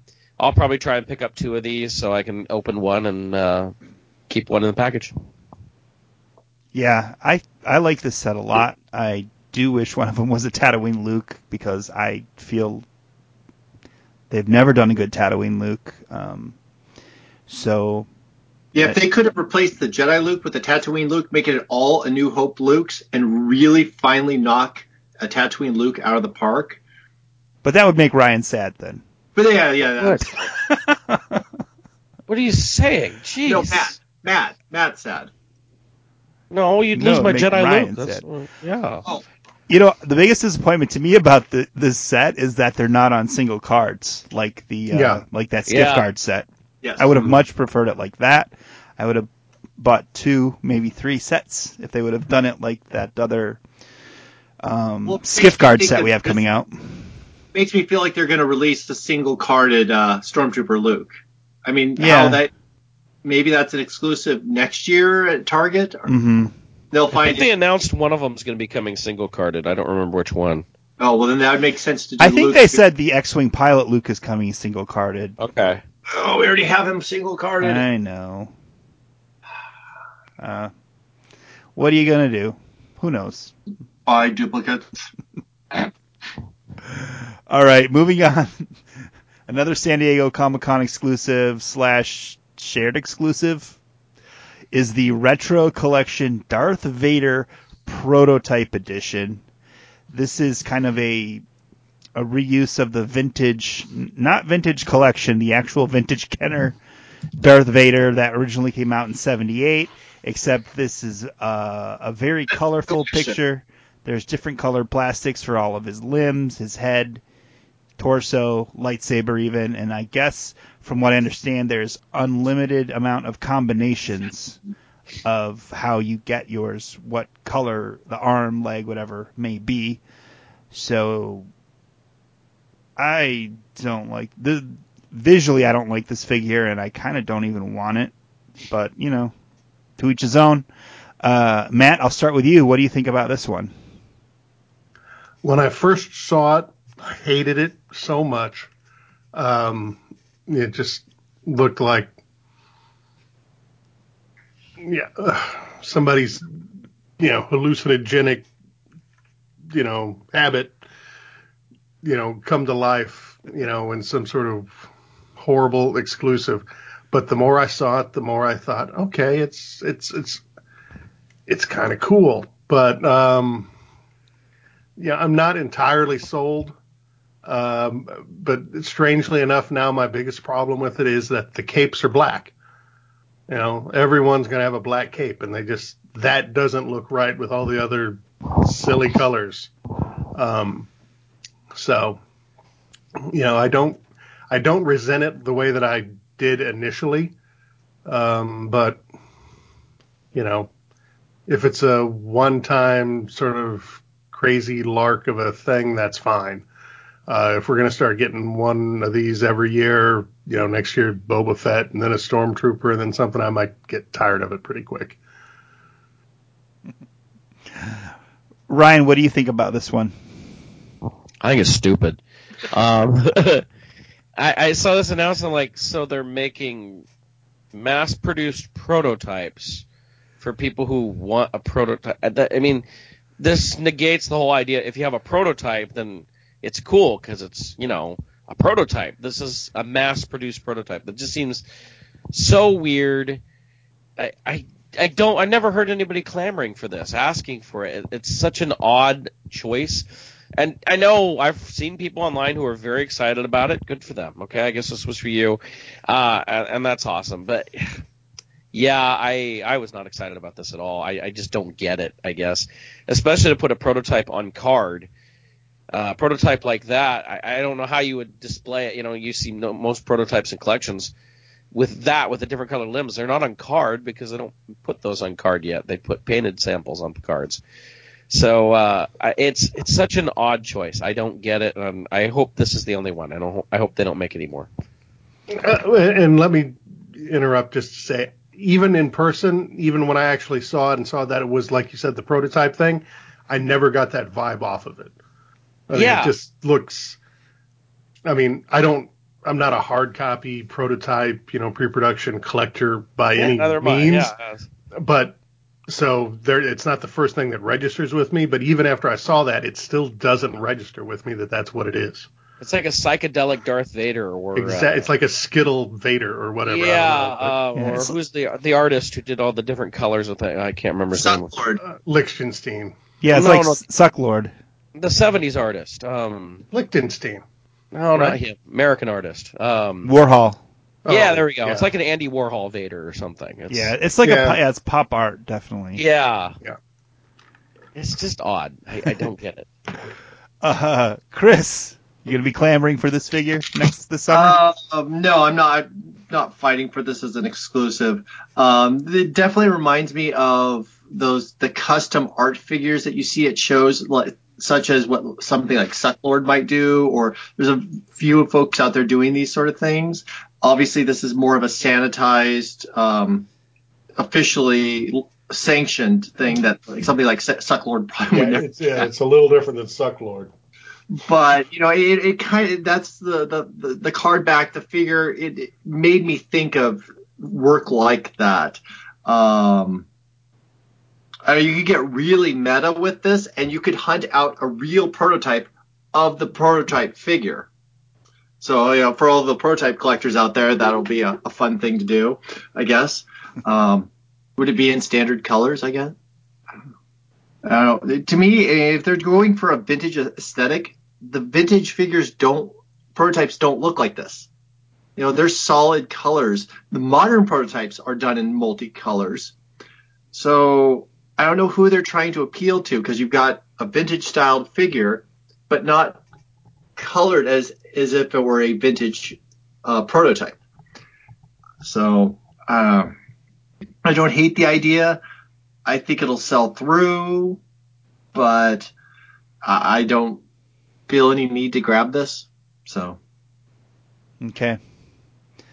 Next on the list, another San Diego Comic Con exclusive, um, possibly shared exclusive again. The San Diego Comic Con exclusive Black Series Boba Fett, painted in the Kenner Deco on a vintage Empire Strikes Back card. Ryan, thoughts?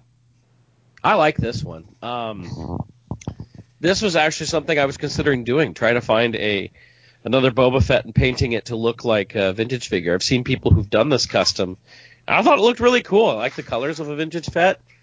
So when they decided to do this, I'm like, that's actually a really cool idea, and they put it on a a vintage card, which I'm surprised this is the first time we we're finally getting a a vintage carded Fett in the six inch line. But uh, I like this. I, I think it's a cool idea, and I'm glad they're doing it. Uh, Chris, your thoughts on this figure? yeah, it's a. Uh, I, I'm shocked it's taken them this long to go back to the well on Boba Fett. I mean, they didn't squeeze him into the 40th anniversary of A New Hope. So obviously they're squeezing him into Empire. Yet this is on a Star Wars card back, which is his original card back. Um, Oh, is that, that's my mistake. Then I said it was on an Empire Strikes Back card. well, the imagery shows it on a Star Wars card back. with a 40th anniversary Empire Okay, stamp in the corner. okay, Right. But it's not the Empire Strikes Back logo, just the No. stamp. Okay. Yeah, so this is what like a 39th anniversary, sorry, 41st anniversary Boba Fett on a Star Wars card, card anniversary. Uh, um, yeah, it's cool. Uh, I think lots of people go after it. I mean, it's Boba Fett. He's gonna sell. There's gonna be lots of people going for it. Um, I, I'm just shocked it took him this long to get a carded uh, Boba Fett on a vintage style card in the six inch. I, I thought for sure we were gonna get that in the 40th anniversary line. So. Uh, Matt, what do you think about this one? This, if it weren't for the Hondo figure, this would have been the thing that it, I got most excited about at um, of, of everything in the Hasbro booth. It, I think it just it looks great, and you know I love that old vintage Boba Fett figure. So, you know, I hope that this one is not not too hard to get because it looks awesome, and I'm gonna want you know carded one, one to open, maybe another one to open. I don't know, but um, yeah, it's it's that cool. I love you know they did it. You know, it's not exactly vintage coloring. You know, they're you know they they took some you know whatever liberties, whatever you want to say, but it looks great and can't wait to get my hands on it. Yeah, I think it looks really cool too. I'm looking forward to this one. Um, and it makes me wonder when they're going to get around to doing a Return of the Jedi painted Boba Fett, but maybe they're saving that for uh, 2023 maybe. Um, so yeah, looks cool. It makes me wonder if they're going to try to do other six inch figures with Kenner Deco. I'm not really sure what figure would work well for that. Boba Fett definitely does, but are there any others that you think of that would be that would benefit from a from a Kenner Deco? Hammerhead. Yeah, all the Cantina aliens would be fun. Yeah, well they've only well they've only done would have one. a new, you know, yeah, they've done Greedo, so Yeah. yeah, yeah. That's that's actually a good point. That would be fun to see those. Hammerhead, Ponda Baba, Mhm. uh, and Blue Snaggletooth, right? That'd be. Uh, oh, both Snaggleteeth. oh, okay. Yeah. Yeah. Um, okay, moving on. Amazon, uh, Amazon exclusive this time. It's a Black Series ex, uh, Deluxe Emperor Palpatine with throne. Um, some images of this leaked actually before celebration, so it wasn't quite quite the reveal that they probably had hoped. But nevertheless, it looked really cool. Comes with two alternate, no, three heads total. So um, and a throne. And I think does he come with lightning? I think he does. Yeah. Yeah. So Chris, I'll start with you on this one. What do you think of this guy? Uh, oh, Hasbro, you're killing me. Um, I may have to get this one. Uh, it goes so well with my guards to have them flanking the Emperor. Uh, I don't know if I'm going to be able to resist getting this one. I'm going to have to. My only concern is that the faces that co- it come with look very prequel trilogy. They do not look like uh, original trilogy Emperor face. So- Hmm. none of them? I thought one of them did. Yeah, I thought the one that's on it on the the sitting one that's in the main packaging. That, Yeah, that That's very- looks Yeah. like probably is the original trilogy one. The other two definitely are. Um, I don't know. I have to see how they look in person. Um, it, it- it's a finally the, the the chair, the accessory is fantastic. Um, yeah, I'm happy to see this getting made, and you know, I, he was a pretty popular one when he came out the first time, and I think he's still in pretty high demand, isn't he? I actually haven't checked. Uh, somewhat people. It's not a good clamoring a figure. it's not. It's not the the original one is not a good figure. Well, I know it's not necessarily a good figure. Just it was in high. I thought it was in demand. It wasn't super easy to find. Yeah, I, I think it's in demand. It's an okay figure. I I don't mean, agree. I think okay. it's terrible. anyway, yeah. I- it was I- definitely. It's no Tatooine Luke. yeah, okay, it's no Tatooine Luke, that's for sure. anytime they want to do an environmental piece, I think that's fantastic. Be it six inch, three and three quarter inch, I don't care. Environmental pieces really make displays pop, and they need more of them. And they don't have to be huge. Yeah. Um, Matt, what do you think about this one? Um, I like it. You know, I've, I've got a little Emperor sub focus, um, you know, along with, you know, Bossk and Hondo, I guess. So, you know, I'm excited to get it. You know, the, you know, I always like the, th- the, whenever they give him his throne accessory, you know, because we've got that with Hot Toys, and I think everybody's done it basically by now, except Kenner back, I guess, one of those very first cinema scenes Yep. you know, back in '98 or whatever, we got a throne. Um, but you know, yeah, you know, I like this deluxe line that they're you know fleshing out now. So uh, I'm glad that they're getting the emperor sooner rather than later. And I guess we need a better emperor figure. So I hear. Yep, we do. Uh, Ryan, Uh, I'm excited about this. Uh, I, we did need a better emperor figure, um, and so and to get his chair, I, it was so odd that we got Snoke on a throne a couple years ago, and we didn't have the emperor on his throne. It seemed much more appropriate to have the emperor on his throne, and so I'm glad to see it's finally coming. Um, it's a little pricey, but uh, still with the three separate heads, which is cool, and the lightning. Uh, we don't know if he comes with his cane though. I've heard some people talking about that, and nobody's shown his cane accessory, so it'd be odd if it didn't come with that. But much, much needed, and like Chris said, it'll look great with a couple uh, royal guards around him.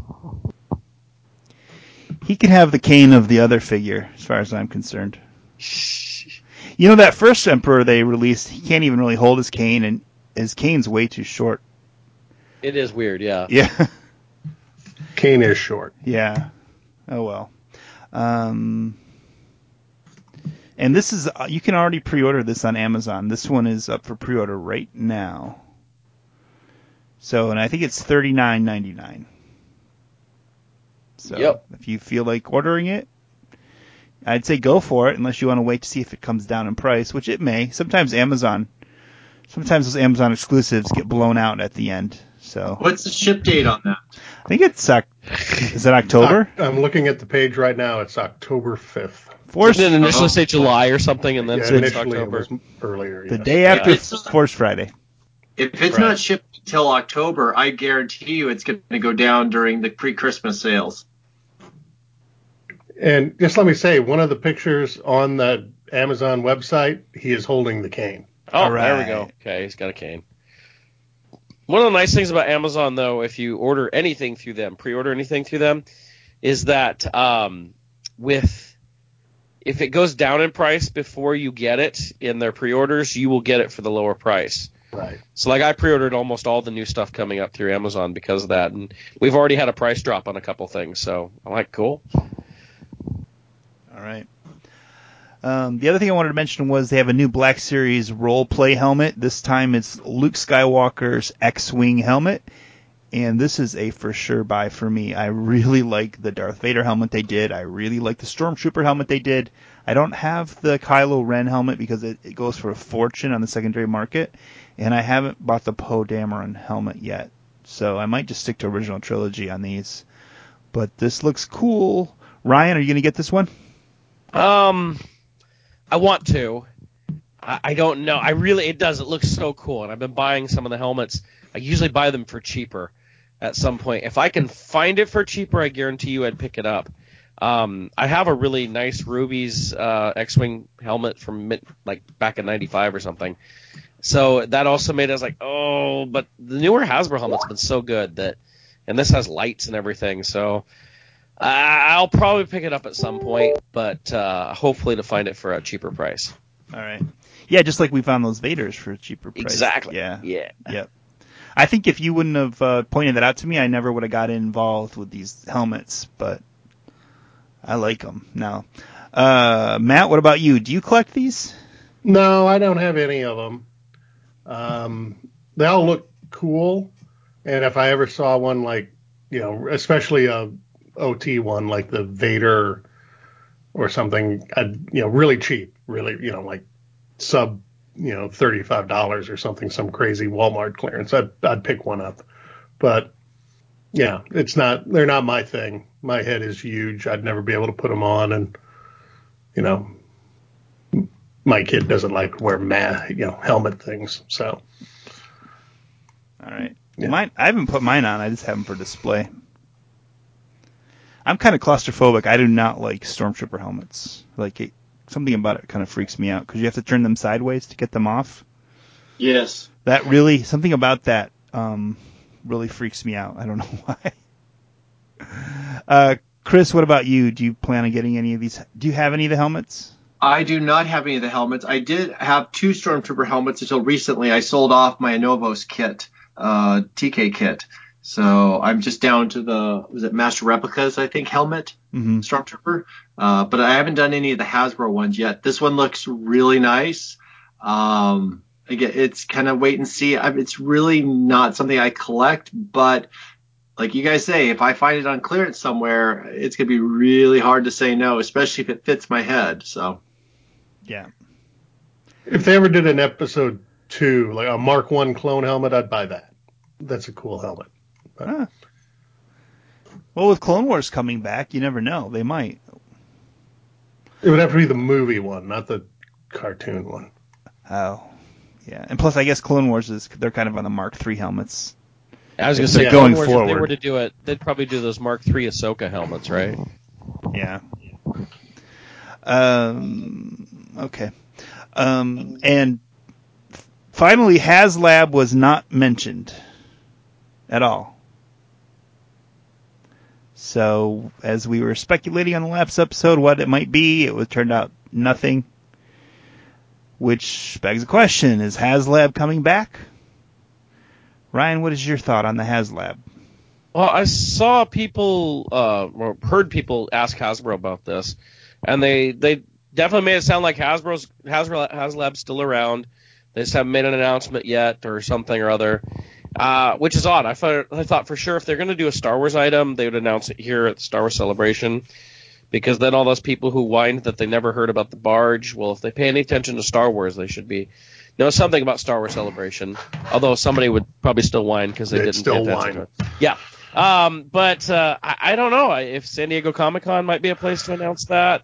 If there will be a Star Wars one this year, if there'll be any, I, it's hard to say because I would say if there was going to be one, it'd be Star Wars. It would have been announced at Celebration. So who knows? I if they don't announce one this year, hey, that's less money I have to spend. So hey, that's great. Yeah. And I also wanted to mention um, Jake from from forlomdezuckus.com recorded the uh, entire panel, and he sent me the audio to put on this episode. So after the uh, after you hear uh, Akmina sing the can the her her uh, good night but good night but not goodbye song, uh, I'll put that audio on. So if you stay after the episode, you can hear the you can hear the panel in its entirety. Um, anybody else want to mention anything that I might have just left off or forgot to say? Well, can I Regarding the just make a crazy hypothesis about HasLab? Ooh, go for it. Yep. Totally unsubstantiated. Maybe they just don't know if they're still going to have the Star Wars license next year. Oh, You know, I was wondering that too, Matt. That actually hit it got to me too. Oh, that would make sense if they can't commit to that. I mean, they haven't committed to anything post Force Friday Phase Three or whatever they're calling it, Triple Force Friday. They did talk about future stuff, but you know, Vaguely. vague, vague future. Yeah, but I mean, Um, I don't know. That's the, you know because I was sure that we were going to hear something. So- I mean, 2020 is their last year, right? Uh, that we know of with the license. yeah, I don't know what that means. Is there a date in 2020 or is it January 1st or December 31st? I don't know that detail, but sometime in 2020. Because I've heard Derryl DePriest say on interviews years ago that they had it through 2020. Now, through means the whole year, most of the year, some of the year. Who knows?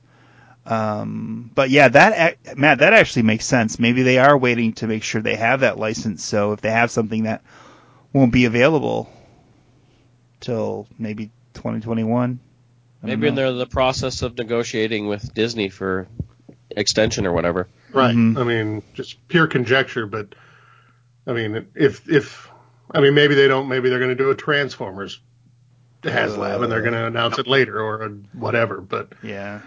you know that it's a possible explanation for why the most logical time to you know right after everybody got their barges and they're generally excited about them and would be oh yeah I'll do this again.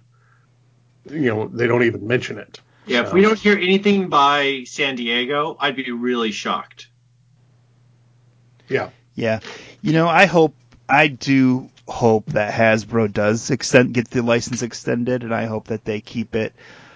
A few years ago, when it seemed like, to me, when it seemed like they were phasing out three and three quarter inch, um, at, I didn't want them to keep it because I wanted someone else to get it who would focus on three and three quarter inch, but that kind of turned out to not be the case. Three and three quarter is still around. They're still doing good products. So I hope they keep it. I don't know. That's just Yeah, my, I know there's that's been people opinion. talking about wanting uh, Mattel because of the great job they did on the Jurassic Park license. And I'm like, the dinosaurs are really cool. The figures, not so much. And it's like, so Mattel could make like cool do backs, but you know, Luke is not going to look so good. Well, here's a Um, question. What if Hasbro lost the exclusivity of the three and three quarter inch line? They could still got a license to make it, but it wasn't exclusive anymore. That could also happen. I, I I could see that happening. But the other Anything's point, on the table. Yeah. the other thing is uh, Disney's gone and, and basically put all their licenses in Hasbro's pot anyway. Uh, after they got you know had Hasbro on for Marvel and uh, Star Wars, they went ahead and switched Disney princesses over to Hasbro as well to to just put it all in the same place.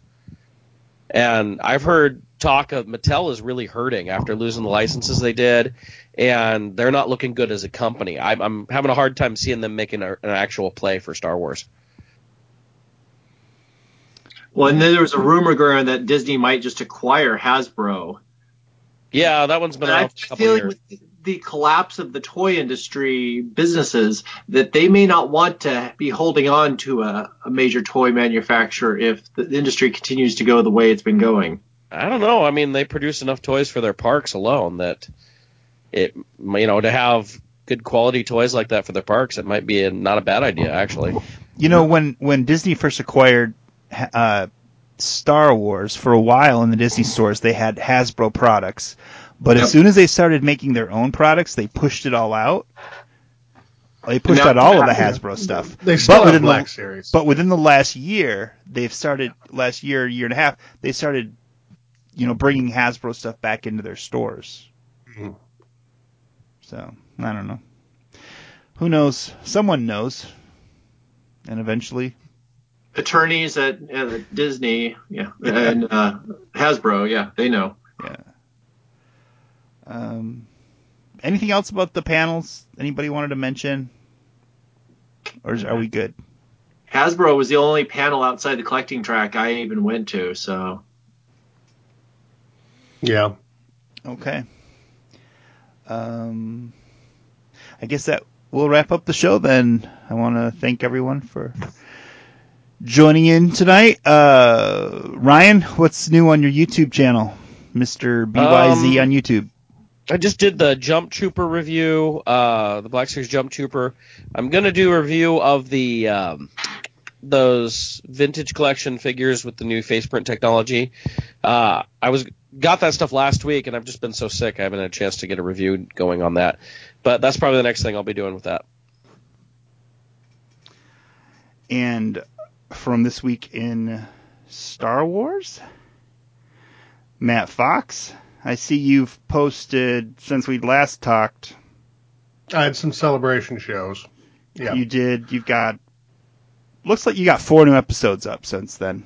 yeah. How about that? So there's content. Check it out. there is new content. Go to uh, this week in Star Wars. I pretty much wherever podcasts are available. I see it's on Google Yeah. Play, iTunes.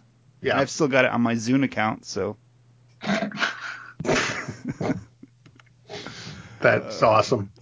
Um, yeah, and I'll I'll send out a you know eight track or a uh, mini disc if anybody wants that.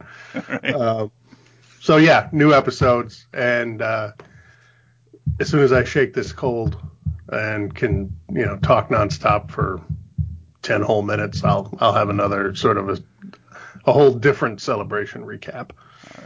Hey Matt, that's a great swag idea for you. Your podcast on an eight track. I don't even know if you can buy blank eight. I guess you could You find old buy old eight tracks and put new labels on them. It's kind of big though. Yeah, you know, like eight tra- you know, cassettes are kind of making a comeback in some of the record shops in Seattle. They Oh, yeah, have started cassettes, selling. yeah. They've started selling cassettes again. Yeah, Um, people who for you know are too cool for vinyl. Right. Uh, I can understand vinyl, you know, making a pretty strong comeback, but the audio quality on cassette's pretty bad, and Yeah. they don't hold up. And I don't, I don't quite get it, but you know, whatever. Um, but eight track has not made a comeback ever. There's never been a revival. Maybe you could start it. Oh, yeah, well, I'll give it a try. Maybe Eight track revival. There we go. Yeah. 78 RPM vinyl. There you go. And Chris, Thank you for having me. It's it was a great celebration. Had a great time. Uh, great to be back with you guys. all right. And remember, after after you hear Acmina sing, if you want to stick around for the entirety of the Hasbro panel, it will be on at the end. For Galaxy of Toys podcast, this is Jason saying good night, but not goodbye. Just one more round, friend, then homeward bound, friend. Don't forget me in your dreams. Just one more song, friend, and then so long, friend. The nights get shorter, it seems. Just one more rhyme, friend. Yes, it's a crime, friend. But you know time, friend, time can fly. So it's good night, friend. Good night, but not goodbye.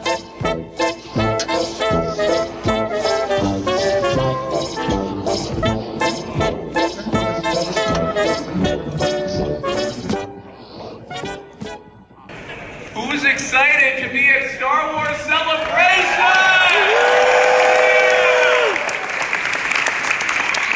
Well, we are too. We are from Hasbro. We're the Hasbro Star Wars team and Lucasfilm. We have a wonderful Lucasfilm rep. We have so much exciting stuff to share. We're going to dive right in. We're going to start by introducing ourselves. My name is Patrick Schneider. I'm a senior brand manager on the team. Sam Smith, design. Uh, Vicky Stratford, Design Director. Chris Gallagher, Director of Product Development at Lucasfilm. Hi, Sarah Carroll, uh, Director of Marketing. Mark Boudreau, Design.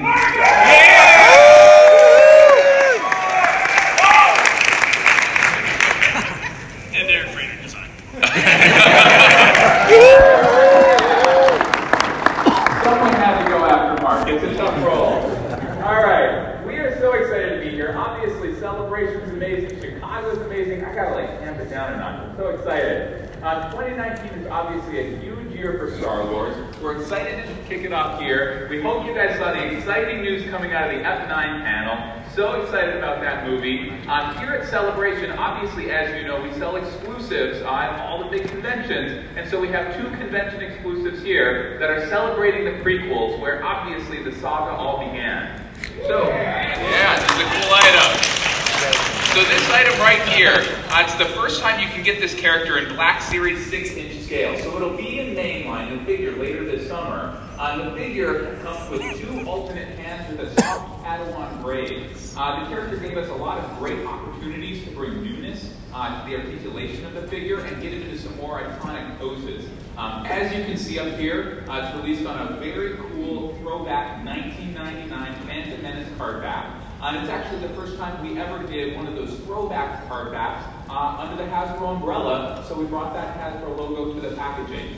Now, after Celebration, we revealed this at New York Toy Fair, and fans came to us at Toy Fair and said, Celebration's amazing. Where else will it be available globally? This item will be at London MCM Comic Con in October, and also at conventions in Germany. Uh, that'll be announced later, so look for it there. Now, obviously, you cannot have an Obi-Wan Kenobi without Darth Maul. He's my favorite. So this exclusive gave us a great opportunity character. It includes all of the original accessories and the alternate head, and of course we updated him with our new photoreal technology, which we love. Um, and then this guy's coming in our fall wave of archive figures here in a few months. Also on that card back and also available at those other conventions later. So those are exclusives down in the booth. Um, Sarah's now going to tell us about a cool new lightsaber line. Oh, I thank you, Patrick. Absolutely. All right, so with Lightsaber Academy, we're really excited about this coming out later this year. You can train to be a Jedi or Sith Master. It's really immersive. You can battle your friends. It's great. Right out of the box, you have your lightsaber. You can choose from five iconic masters. But the really cool part is that when you connect to an app that's also available later this year, you'll be able to get feedback on your training moves. You'll be able to battle your friends. And of course, you'll be able to become, become a master yourself. So, so take it from me. We've got a cool video here that we're going to play a little bit more.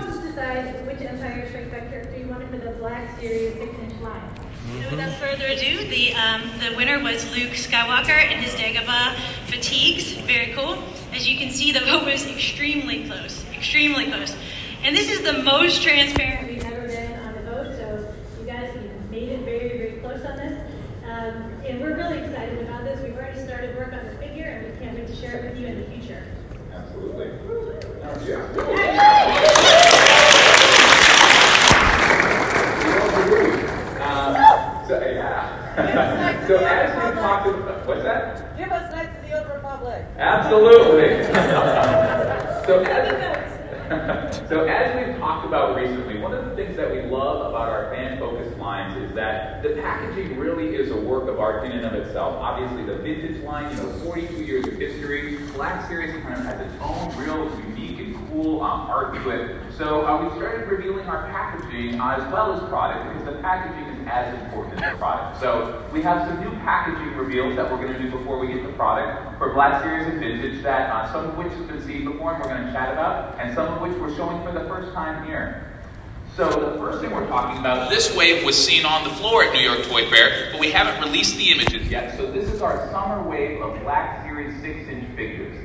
These products were revealed last year at San Diego, at New York Comic Con, and at New York Toy Fair. Uh, but this is the first time we're talking about and publicly sharing the packaging outside the New York Toy Fair floor. So the really cool thing about kind of the time we're in right now, there is a longer gap between Solo and Episode 9 that's really allowing us to get to some of these characters. Comic book characters, obviously coming closer to completing the Rebels crew uh, with Ezra and Chopper. Um, and so it's a really cool kind of addition to the line. Uh, now, Black Series art has become, we talk with fans in the booth, we see online, Black Series art has become really kind of central to that brand and something that fans love. So, how that art process works is that we work with an outside artist who does a sketch of the characters based on movie reference, and then we work with our friends at Lucasfilm Uh, and then we do it in this woodcut black series style. So, Chris, did you want to tell us about uh, one of the characters up here, Ezra? Yeah, I will actually. So uh, when we're developing a character like Ezra, which is not from a you know photoreal film, you know, it's a it's a uh, animated version that we're bringing into a real life character version. It really shows the great partnership between Lucasfilm, between the Hasbro and the sculpting team. Because what we'll do is we will go out, talk to Dave Filoni, the animation team, and really work with them because you know Dave and that team have a great idea of who this character is, and they you know are bringing it stylized animated form. But we really dial into what do you think this character would look like if he or she stepped off of the animated screen and into the real world. So we do a lot of back and forth with that. We go around with the reference, we provide it to you guys, and you know, then we kind of work very closely with all those teams, and it's really fun to take a character and kind of re-envision it as a, a real world character. That's awesome. And there's a similar process for another character in our summer wave, uh, Dr. In the house. Yeah, and it's it's a very similar process, a little bit different with uh, the illustrated, the comic characters, because there are you know some different looks and different takes. But we do the same thing. We do a lot of back and forth. We agree which version we want to do, which costume, which look, you know, what sort of the uh, the inspiration was, and then we'll go back. We'll work with the teams, the illustrators.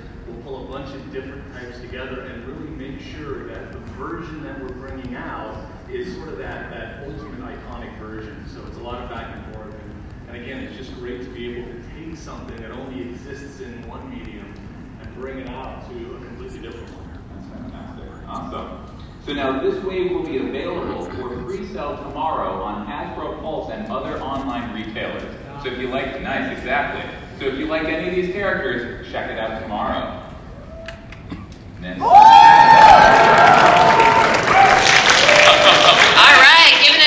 Commander Obi-Wan. We revealed him um, at New York Comic Con last year, but this is the first time you're seeing his pack out. Um, he's got his great new Ewan McGregor M3 likeness, and I think he's looking pretty good, right? Yeah! All right.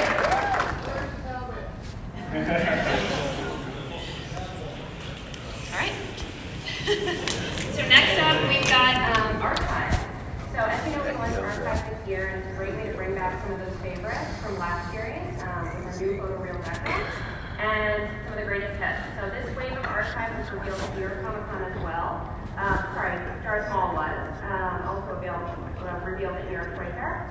And you can see we have this cut down here in the blister card. And so this is a reference to obviously the original most iconically repacked ever figures. And it's Fantastic. All right. Who wants to see some vintage packaging? After the ones we're getting today, as it comes out again, it'll come so uh, this is going to be our summer wave of vintage collection figures. These were previously revealed at San Diego Comic Con, New York Comic Con, and London Comic Con. But this is going to be the first time that we're going to be seeing these packages. So, further ado, first up is Luke Crate. So the artwork for this is um, actually not a composite, it's from the film. You'll also notice the double stack logo compared to the single stack uh, for some of our other uh, movies and packages. The reason for this is every time we have the, we do the double stack. And we analyze some original design principles to stay true to those intentions. Next up is the Death Star Gunner. This is also not a composite for the background. It's actually from the Rogue One movie. Uh, we added more panels and the lights in the background for compositional purposes. So next we have the Tank Commander. This is another original image from Rogue One, uh, not a composite, and this will also be a great uh, figure for Mark's tank that was released earlier this year. And then next up. So now we have R2D2. Uh, in the 10 years uh, that we've been doing the vintage collection, this is the first time that we've uh, done R2 on the original card back. We've done episode 3 and episode 6, but this is the first episode 4 version of this character. Uh, fun fact, the original image on the original item, when they photoshopped out C-3PO, they couldn't remove the hand. So we kind of wanted to stay true to that with this package uh, tribute to that. So, yep, and then basically when we have a mistake or something like that in the uh, vintage collection or an error, we want to stay true to that original item and kind of keep that legacy going. And once again, this wave will be available for pre-sale directly after the panel on Hasbro Pulse and other online. And that'll be tomorrow as well. Absolutely. All right, moving on.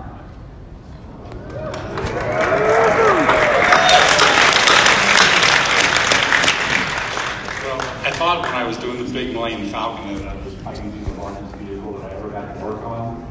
And then HasLab came along, and then we had the opportunity to launch uh, the sail barge. You know, it's the largest vehicle to date.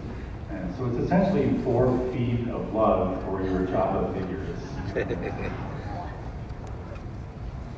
Uh, but we didn't And so, uh, New York Toy Fair, we revealed uh, several items related to Jabba's Barge that will be showing the packaging now for the first time. And Mark will tell us about it, starting with our three pack of skiff-related characters. Yeah. Oh, nice. What's really cool about this, uh, Vizam and the skip parts. Thank you, Dave. Yeah. Vizam and the skip card is our characters that we originally debuted for a Black Series uh, back in 2013 and 14. Uh, but the Dane is a brand new sculpt. Uh, and the, the cool thing about the packaging, we really went back and researched a lot of the three packs.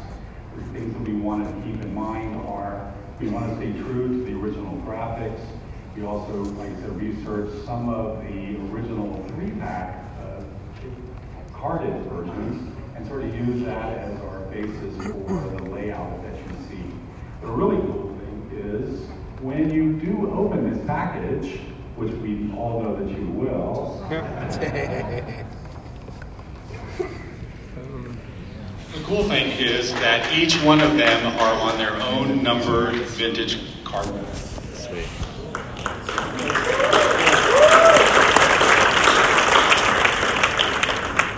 As Eric was mentioning, uh, one of the things that we always try to do, strive to do, is use original film art.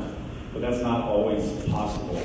Uh, you know, just circumstances at the time, they didn't have the photography taken. For the Dane, we actually had to do some digital touching. In the film, he's actually wrestling with Lando, so we had to digitally remove Lando's arm and hand and reproduce the alien hand.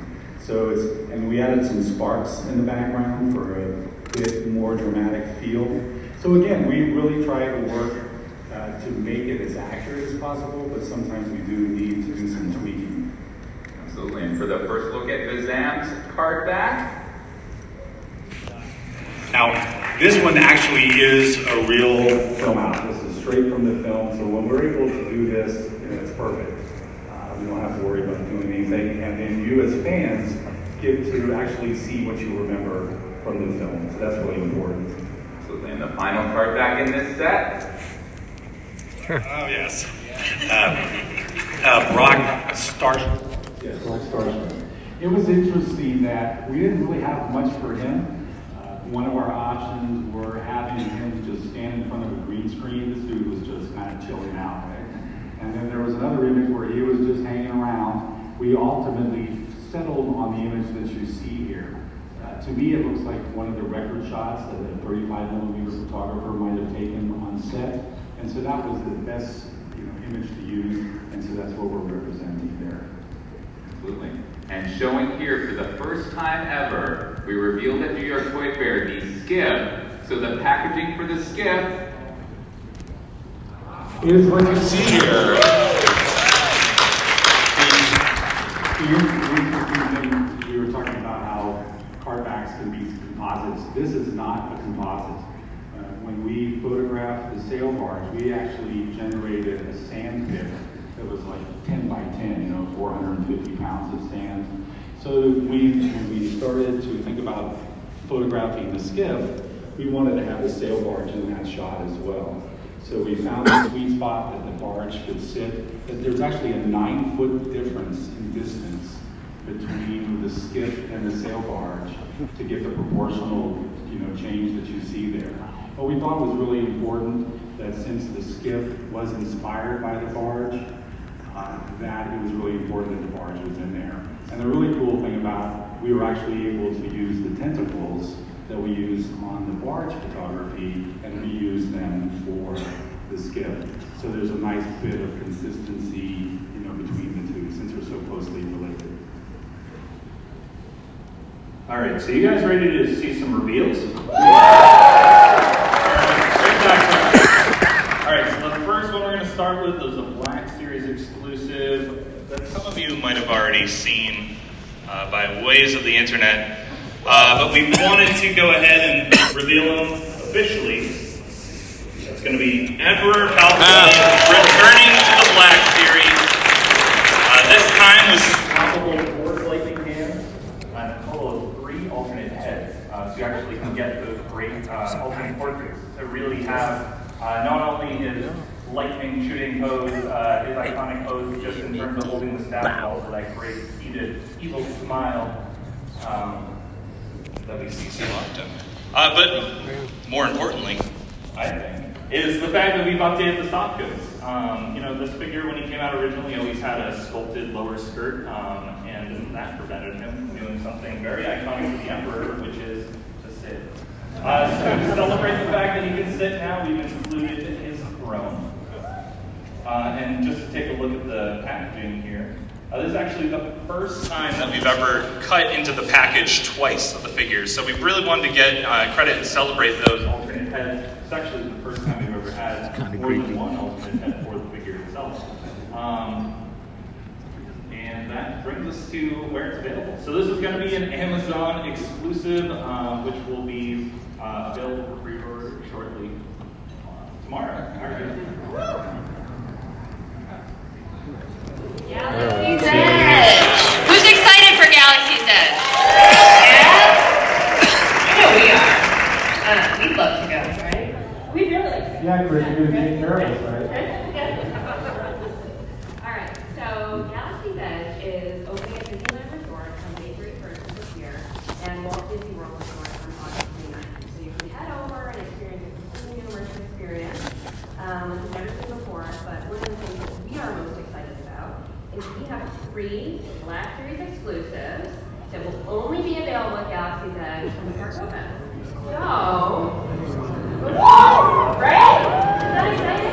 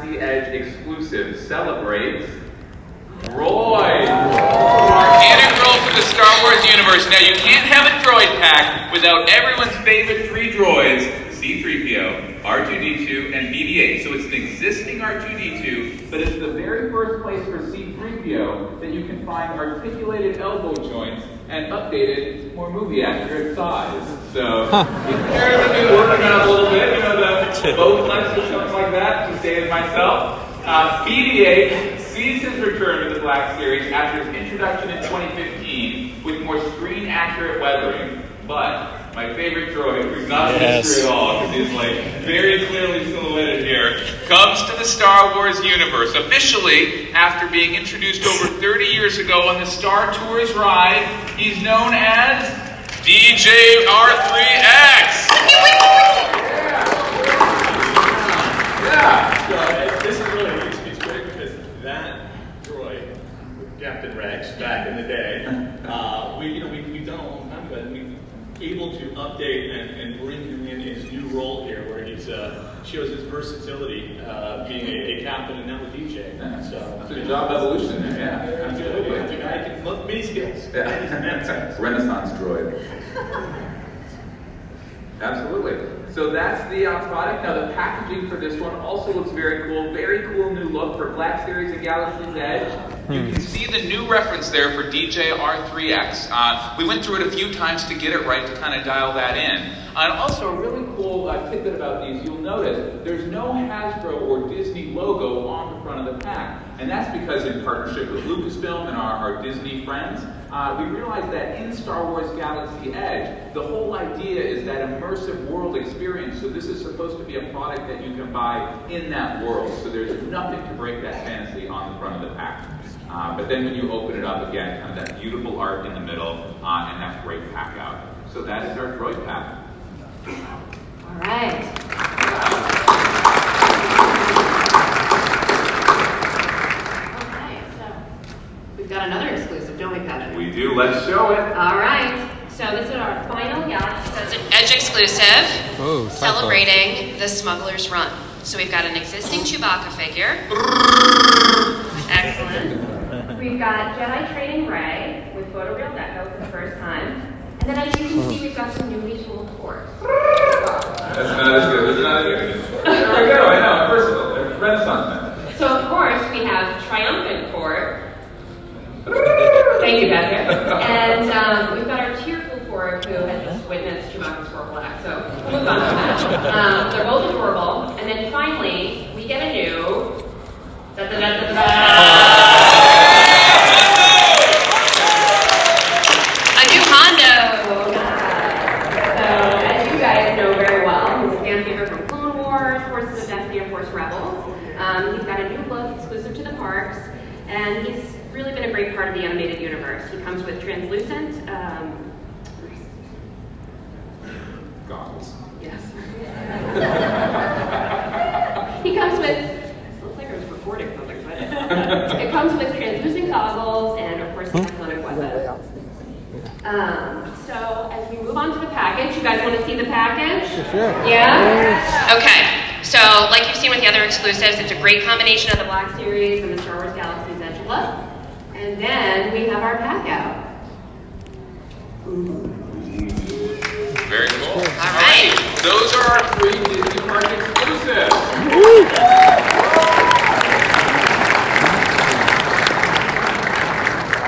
All right. Now, obviously, it goes without saying, Celebration is our favorite convention. Clearly, right? Um, San Diego Comic Con's a number two. It's a distant number two, but we still like it okay. Um, over the years, over the past, you know, four or five years since uh, new entertainment, uh, new movies came uh, into universe, uh, we've done a lot of convention exclusives, uh, SDCC, uh, global conventions around the world uh, to celebrate uh, that new entertainment, classic entertainment. We've done Black Series vintage items, so you can see up here, we, when we put this slide together, we were kind of taken aback at just how many we have done. Um, and we're excited to announce today three exclusives that will Oh, launch geez. at SDCC and then go to global conventions around the world. So Eric's going to tell us about our first one. Yeah, so when we're making uh, action figures, a lot of times we get our uh, the first versions of the figures are cast in just random colors that uh, the engineering team and the uh, team out in uh, China just throw into the tools. So we get these kind of really cool, different colored looks for all these different figures.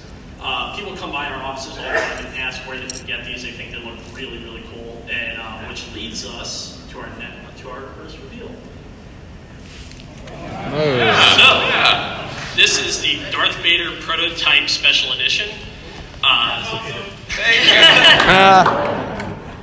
so, yeah, we base this off. We base this figure off our retro collection Darth Vader. Uh, as you can see here, it comes with uh, six different colors. It'll be purple, purple, blue, red, orange, yellow, green, and they're all randomly assigned to the head, torsos, legs, arms, and the lightsaber. So you can get a ton of different combinations on this. And let's take a look at the package. Yeah. So the Mark, you want? So the packaging is also really one of a kind on this. It's really fun because we get to use some style guide art from Lucasfilm that we don't normally get to use. Um, the Vader is a slightly modified art from Lucasfilm, and we modified it to make it brighter, popper, more Andy Warhol-esque from like 1980s. And the special edition call out was also inspired from pop art from the 1980s. Uh, it has very comic book feel to it. Uh, and this item is an exclusive to San Diego and currently doesn't have any plans to release in stores. Yeah, so we thought this item was kind of a fun, different look at Star Wars, uh, but still kind of celebrating that prototype process uh, that we know toy fans kind of love about the toy line. So we hope you like it and uh, check it out at San Diego.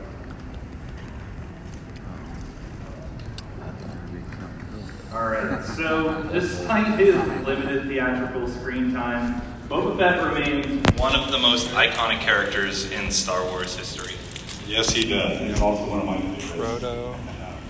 In 1979, Boba Fett, a heavily armored character, new character, was brought into the Star Wars universe as an exciting new character in advance of uh, Empire Strikes Back. And actually, I have a little story. I remember uh, actually Lucasfilm bringing the Boba Fett suit to Kenner, and I was in the conference room, and we all got to go take a look at it. And everybody was looking at it, and it was looking really nice, and I couldn't resist. And I said, you know what? No one else is doing this, so I'm going to just go ahead and do it. So I reached down there, picked up the helmet, and wore it.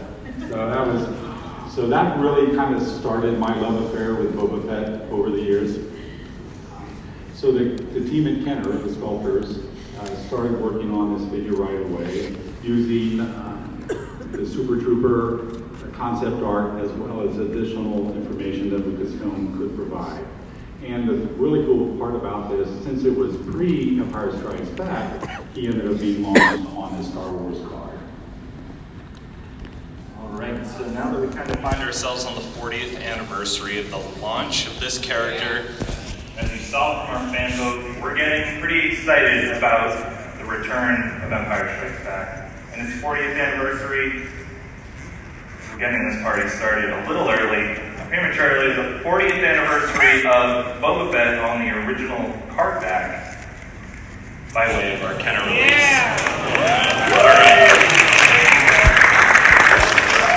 So this utilizes Black Series 6-inch Boba Fett his original 1979 Kenner Deco.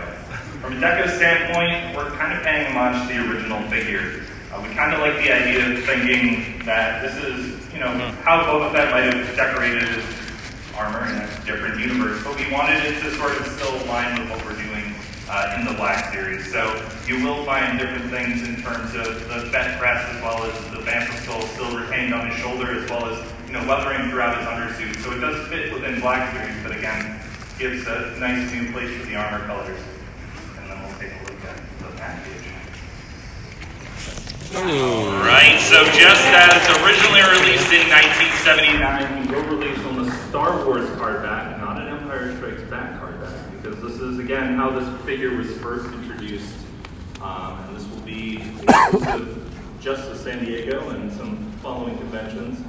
Um, but again, just sort of uh, paying respect to the original accessories, uh, Boba Fett's originally packed out with an E11 rifle, so in addition to his standard weapons, he will also include an E11 from the Stormtrooper.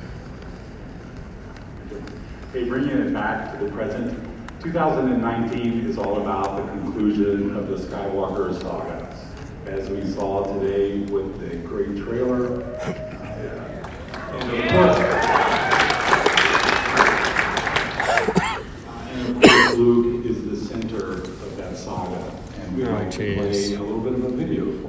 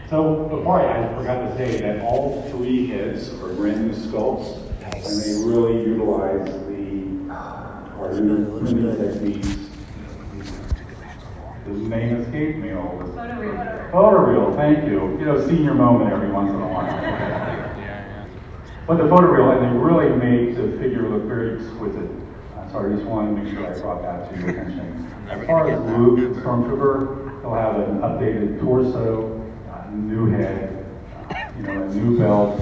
And the nice thing about the belt is that it actually has a molded grappling hook in the back. So it's very scene specific uh, to Star Wars. Next we have Luke Jedi. Uh, here again we have uh, a new, new face, we have new hands, and soft goods. And Ben, do you want to tell us about kind of the history of this item? Please do. I could write a book on this one. So, Jedi Luke actually existed twice in the vintage collection. The first by way of Endor, or Jedi Luke Endor captive. But the problem was the card back was him holding a rifle inside of Jabba's palace. That's a mistake. Mistake. Mistake number one. Um, he also had a single gloved hand, which again made it specific to Endor captive. So then they went back and did it again. Uh, they gave him the right two flesh hands.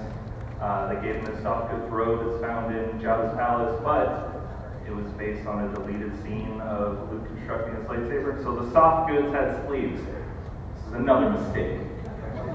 Boy, I tell you what. So we're getting it right the third time. The approval process just wasn't one of It was unacceptable. Yeah, yeah. And then Mark, do you want to tell us about the last one? Sure, and the very last one, you have Luke, X-Wing pilot, in his Red 5 outfit, his summer, his summer gear, if you will. So completely new sculpt, just awesome. And then the packaging for this item will be a classic Yes. special action figure set. Yes, and you can't really tell in the photo, but this is a completely chrome package. You know, front and back, you know, so it's really very exquisite and really very well shows off Luke, our hero, uh, you know, in his three iconic looks. Absolutely. All righty. Now, those latter two items are available beyond San Diego Comic Con at a bunch of conventions around the world, including Fan Expo in Canada, PAX Australia, ACG Hong Kong, Comic Con Park Portugal, Comic Con Madrid, Salon Manga Barcelona, Lucca Comic Games in Italy, London MCM Comic Con in October, Unboxing Toy Convention in Mexico, Asia Comic Con in Malaysia, STGCC in Singapore, and more to come. Sorry, Fan after. Yeah, that was a long day. Uh, we've been asked, you know, these convention items to announce conventions around the world they'll be at. So a lot of those. Now this brings us to our final reveal of the day. So role play helmets.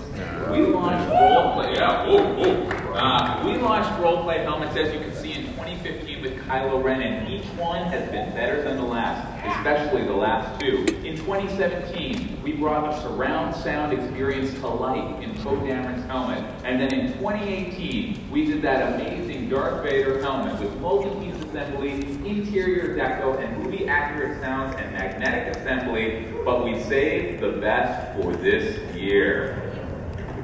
A helmet that fans have told us is their number one requested hero helmet with features that we've never tried before. Luke Skywalker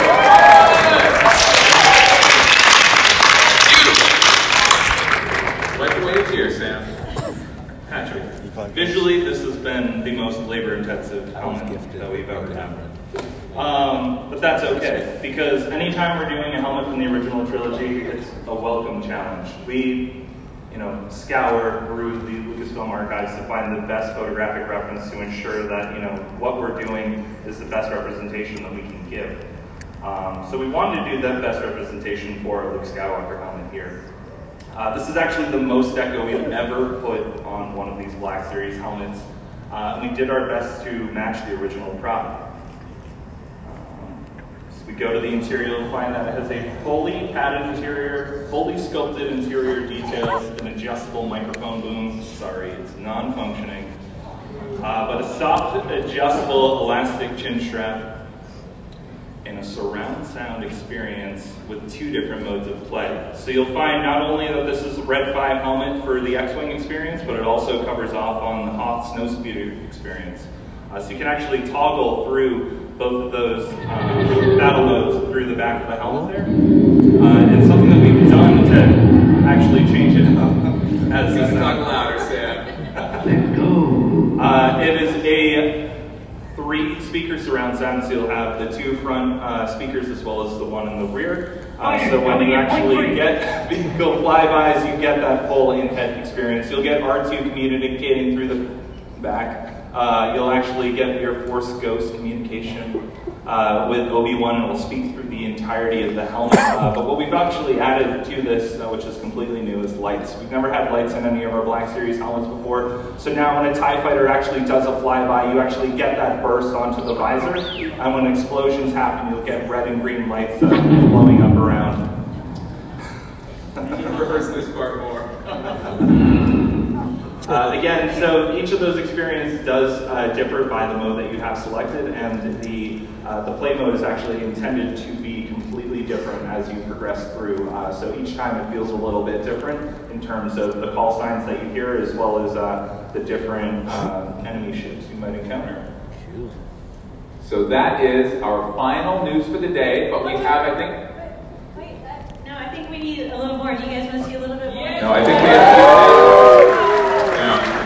Sorry, the little more was the Luke comment. Sorry, we don't have anything more, but we do have Q and A for ten minutes. Um, so we've got Q and A. So do we have any microphones in the crowd or? All right, he does not need a microphone back there. He killed that right away. Mark Hasbro, thank you for the sale, bar. Beautiful. Yeah.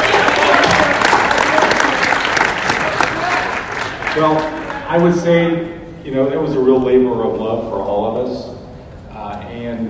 Very much appreciate everyone who's backed the barge. We really, we couldn't have done it without you guys, and uh, very much appreciate it. This is something that we've talked about for many, many years, and I know the fans have as well. And as I said, Hasbro gave us the opportunity to do this, and HasLab gave us the opportunity to do this. So uh, thank you again for your support, and uh, I'm setting up mine at home too, so have a good time.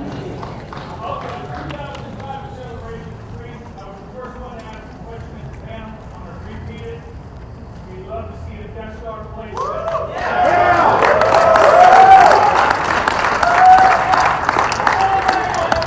Thank, yeah, thank you very much for the suggestion. Thank you. We're, uh, you know, as we announced uh, when we did HasLab, you know, it's a great platform, uh, and we're currently kind of discussing the future of that, and uh, I'm sure when we do a new item, we'll, we'll tell you all about it.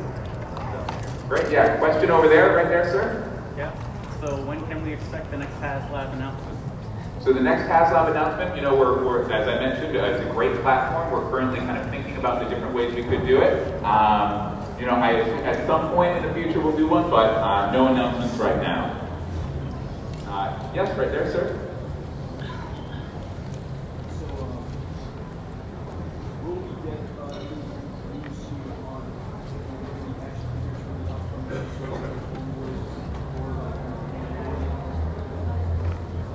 Absolutely. So it sounds like uh, any news soon on upcoming characters for the Mandalorian and Clone Wars. Um, you know, we always say we can't announce any reveals uh, before we do them, um, but obviously, you know, new sources of entertainment, like very compelling. You know, it's, it's easy to imagine we'd be doing those figures at some point in the future. Great. Uh, let's see. Right there, sir. Hello.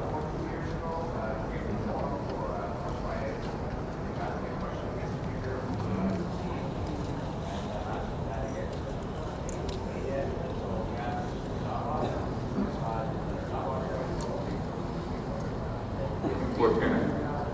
So I, I love Bib Fortuna. Um, it's funny how these kind of different characters, you know, you spark to. Um, again, you know, no current plans to, to reveal him at this point, but he's a great alien, you know, I imagine at some point in the Okay, future. we're going to take two more questions and then. Okay. Great. Uh, yes, sir, right there.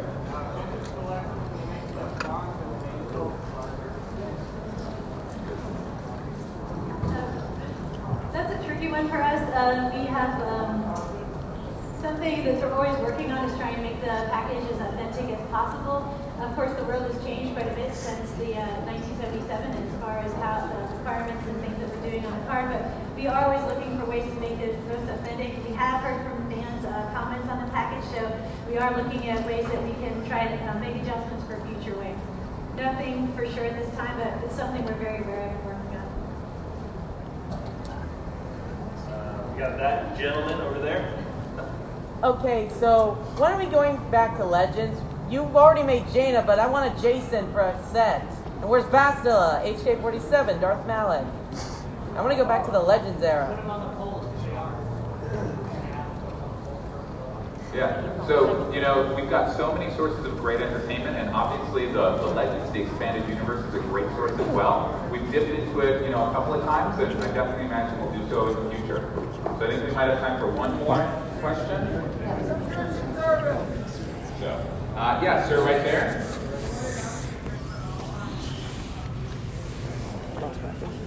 Count Dooku's Force Effects lightsaber, another great one. Uh, you know, nothing to announce right now, um, but he's fantastic. Uh, you know, hopefully we'll do at some point in the future.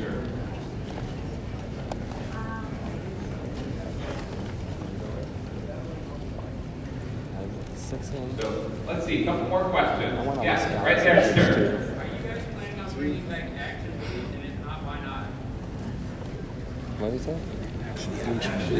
Um, I am personally a huge fan of Action Fleet. Um, it's definitely was uh, that's near and dear to my heart in terms of uh, you know expansions of the uh, Micro Machine line.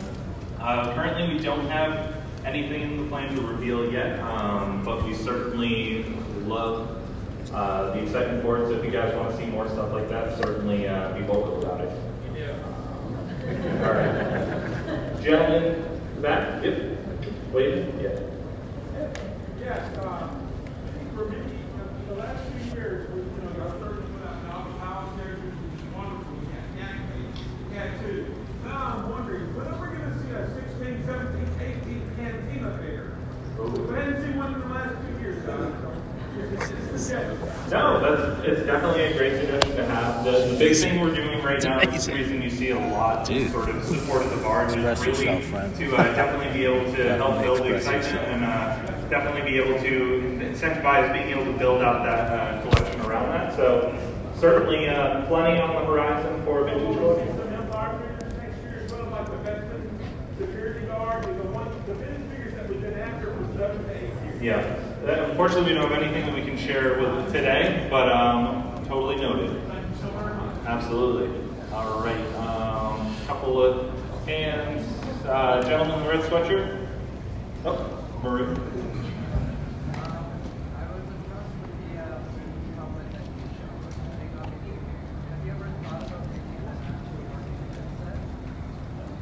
A working headset? Got it, yeah.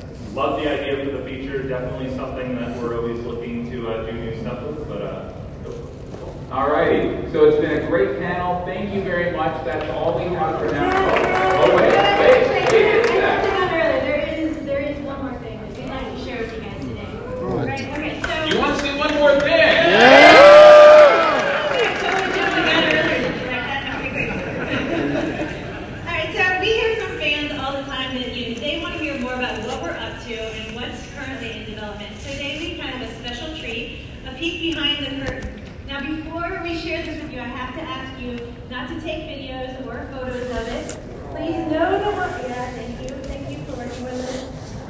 Thank you for working with us we doing stuff like this. Um, but we have to ask you not to take photos, and please know that what we're going to share with you guys is actually a prototype. So nothing here is final. Not. No, no. Okay.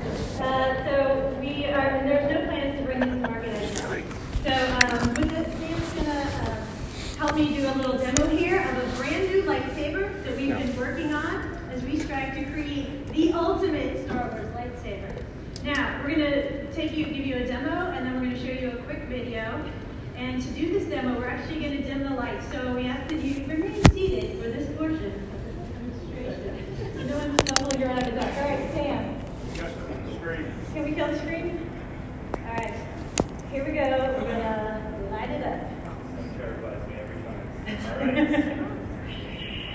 You